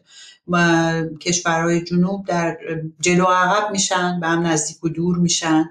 اتفاقاتی در اونجا رقم زده میشه. کشورهای غربی عقب میرن جلو میان قوی میشن ضعیف میشن. ما مدام در کنشیم یعنی مدام در این درگیریه در جریانه. یعنی وقتی ما از گذشته حرف می‌زنیم کاملا ربط پیدا می‌کنه. همینجوری میاد جلو و به امروز ربط پیدا می‌کنه. یه فرایند در حال فرایند هنوز تمام نشده است. به قول معروف تاریخ انسان پروژه تکمیل نشده است. داره هنوز نوشته میشه. سوال بعدی آی ترید ایمپورت من سوالاشو می‌خونم. و اینکه سوالاش از روی بیتابی. ولی سوال جامعه ایرانی میگه شما که این همه مدعی هستین چرا در مورد جنایت روسیه را ایران چیزی نمیگیم به تو بستن حرمه امام رضا مجلس شورای ملی جدا کردن چهار کشور از استان اینا و فقط از غربیا میگیم. آقا اونم وقتی میگیم روسیه هم به عنوان غرب محسوب میشه. ما در مورد اینها هم خواهیم گفت. خب و این باور کنید که ما به پوتین هیچ گونه چیزی نداریم. خب و اینا به پوتین هم مربوط نمیشه. سه تا حکومت قبل از اونه. خب دوره تزار یک حکومت استعماری و یک حکومت امپریالیستی و امپریالیسم این بخش هستش و حکومت مردم خیلی زیادی رو آزار داده از جمله ایرانی ها و غیره. در مورد اون هم خواهیم گفت و گفتیم. چند درصد از تاریخ 2500 سال به درست و واقعی نوشته شده و موجود و تغییر داده نشده. چند درصد؟ من که قطعا درصد نمی‌تونم بگم اما در همون تاریخ 2500 سالم باید دوباره نگاه کرد چه دوری برجسته شده و. استقلال امنیت آیه رامین لنکستر میگه که استقلال امنیت با مر... غلط آیه علیزاده غلط علیزاده.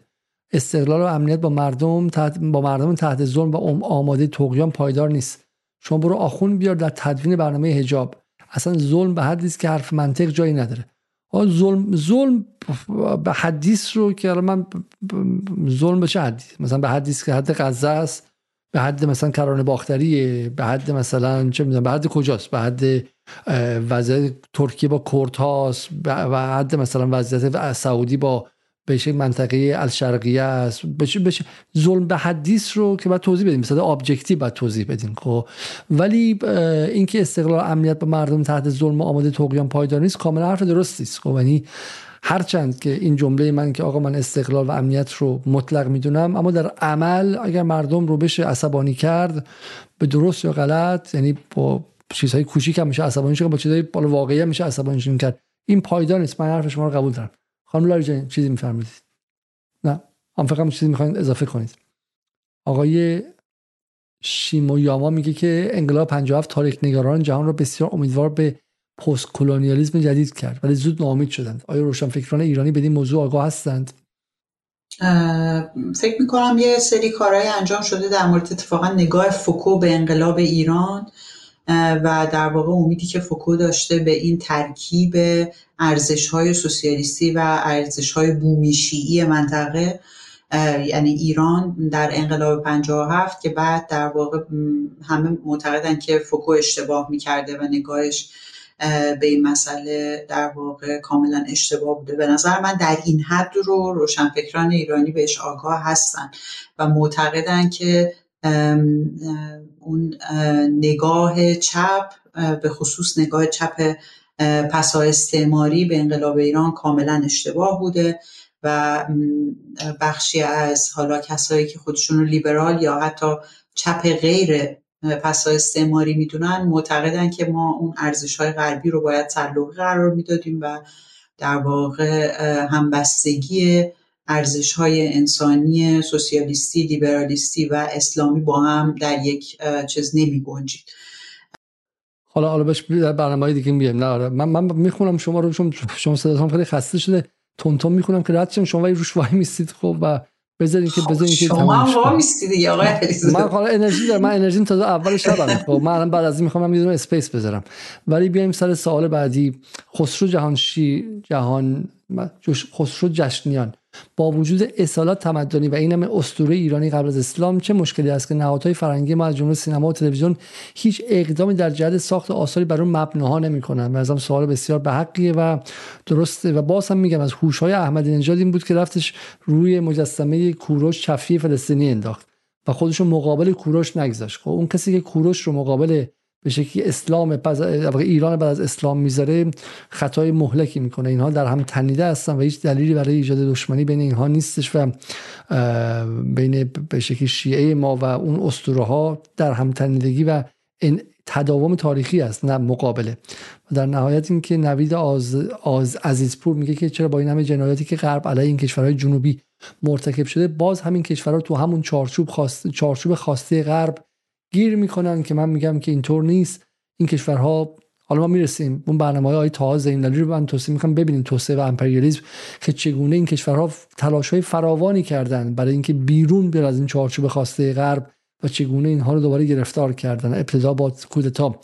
ایران آیا کشوری بود که از حالا فکر ایرانی نیستی شما مثلا اندونزیایی هستی. بعد نگاه می‌کنیم میگی ایرانیا با اینکه تو قحطی 9 میلیون نفرشون کشتن و تو قاجاری اینجوری کردن اینا چه ملت بی غیرتی هن که باز رفتن و مثلا زمان محمد رضا شاه اونجوری کردن. بعد میگه آقا مصدق بود اینجا چم تلاش کردن ملی کنن بعد کودتا کردن. تو همه این کشورها تلاش برای استقلال انجام شده. بعد برگشتن یا با کودتا یا با قرض تله بدهی یا با اشکال مختلف یا با گذاشتن یک به شکل دیکتاتور یا فاسد کردنشون و غیره انجام شده گفتن که نگاه کنید که این کشورها خودشون بعد از استقلال دچار استبداد شرقی و جنوبی شدن و اینا شکست خوردن. اشارهشون هم به کیه؟ به این کسی که توی زیمبابوه بود اسمش بود چی؟ شما کمک کنید. اوکی در در زیمبابوه زیمبابوه اوکی و گفتن که اینها مقصر خود مقصر خودشون بودن. در واقع اگر اینها فقیر شدن نتونستن از آزادی و از استقلال خودشون مگابه مگابه خب از مگابه و به چهار تا از این دیگه مگابه قذافی نگاه خودشون خودشون بدبخت کردن و غیره خب.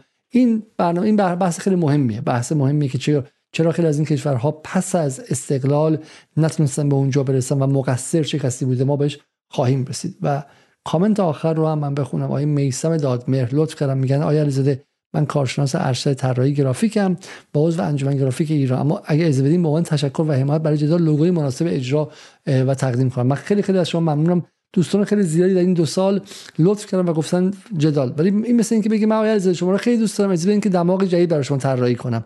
من لوگوی جدال هویت جدال و هویت منم هستش. حتما من که اون انتخاب کردم دوست داشتم و همه دوستان گرافیست بدون استثنا اول برای ما یه لوگو طراحی کردن. حالی که ما برای پوسترها کمک می‌خوایم ما برای تامنیلا کمک می‌خوایم ما برای ساخت فیلم ها کمک می‌خوایم هزاران کمک می‌خوایم. ولی همه گفتن که زده ما شما رو خیلی دوست داریم ولی دماغ و ابروتون بسیار بسیار نامتناسبه. بذارین ما اول هویت شما رو عوض کنیم. و من اینو بخواستم یه بار بگم که اگر واقعا می‌خواین کمک کنید خب به دماغ و ابروی من و لوگو جدال کاری نداشته باشید. و اینا رو به شوخی و جدی میگم و امیدوارم که این موضوع موضوعی به شکلی به معنی نباشه که من محبت شما رو ندیده گرفتم. از اینکه تا این لحظه در کنار جدال بودید ممنون خانم لاریجانی صحبت آخر رو بفرمایید که خدافظی کنیم. ممنون از شما. حالا برنامه حتما ادامه میدیم در مورد این مسئله ولی دوباره فقط می‌خوام اینو بگم که میشه امیدوار بود دوباره با رو شدن جنایت اسرائیل که با حمایت جنایت کشورهای سابقا استعمارگر هست دوباره آتشی در جنوب جهانی زنده بشه خیلی خیلی جمله درخشان جمله درخشانی است و چیزی که در ابتدای برنامه شما گفتید. اینکه غزه برای خیلی از ما یاد آورنده ظلم و جنایاتی است که برای خودمون شد. الان نامیبیایی ها که نگاه می‌کنن به یاد میارن چگونه نسل شدن. الان کنگویی ها به یاد میارن چجوری نسل شدن. الان الجزایری ها به یاد میارن چگونه نسل شدن. و تک تک این کشورها در واقع این ترومای دیگران رو زنده می‌کنه و این لحظه لحظه همبستگی است. لحظه همبستگی دقیقا لحظه است که شما به واسطه رنج خودت می‌تونی با بقیه رنج دیگران از اون رنج احساس کنی که ما یکی هستیم و رهایی از این رنج هم ممکن نیست مگر اینکه ما همه با هم بیایم. فلسطین آزاد نخواهد شد مگر اینکه جنوب جهانی متحد شه و این لحظه دور نخواهد بود. حداقل افقش امروز از حالا که آمریکا در حال افوله و به شکلی نظم چند قطبی در حال صعود از همیشه ممکن تره برای همینه که تاریخ به سوی فلسطین گشوده است. به رغم دیدن همه این ظلم هایی که این روزها میشه.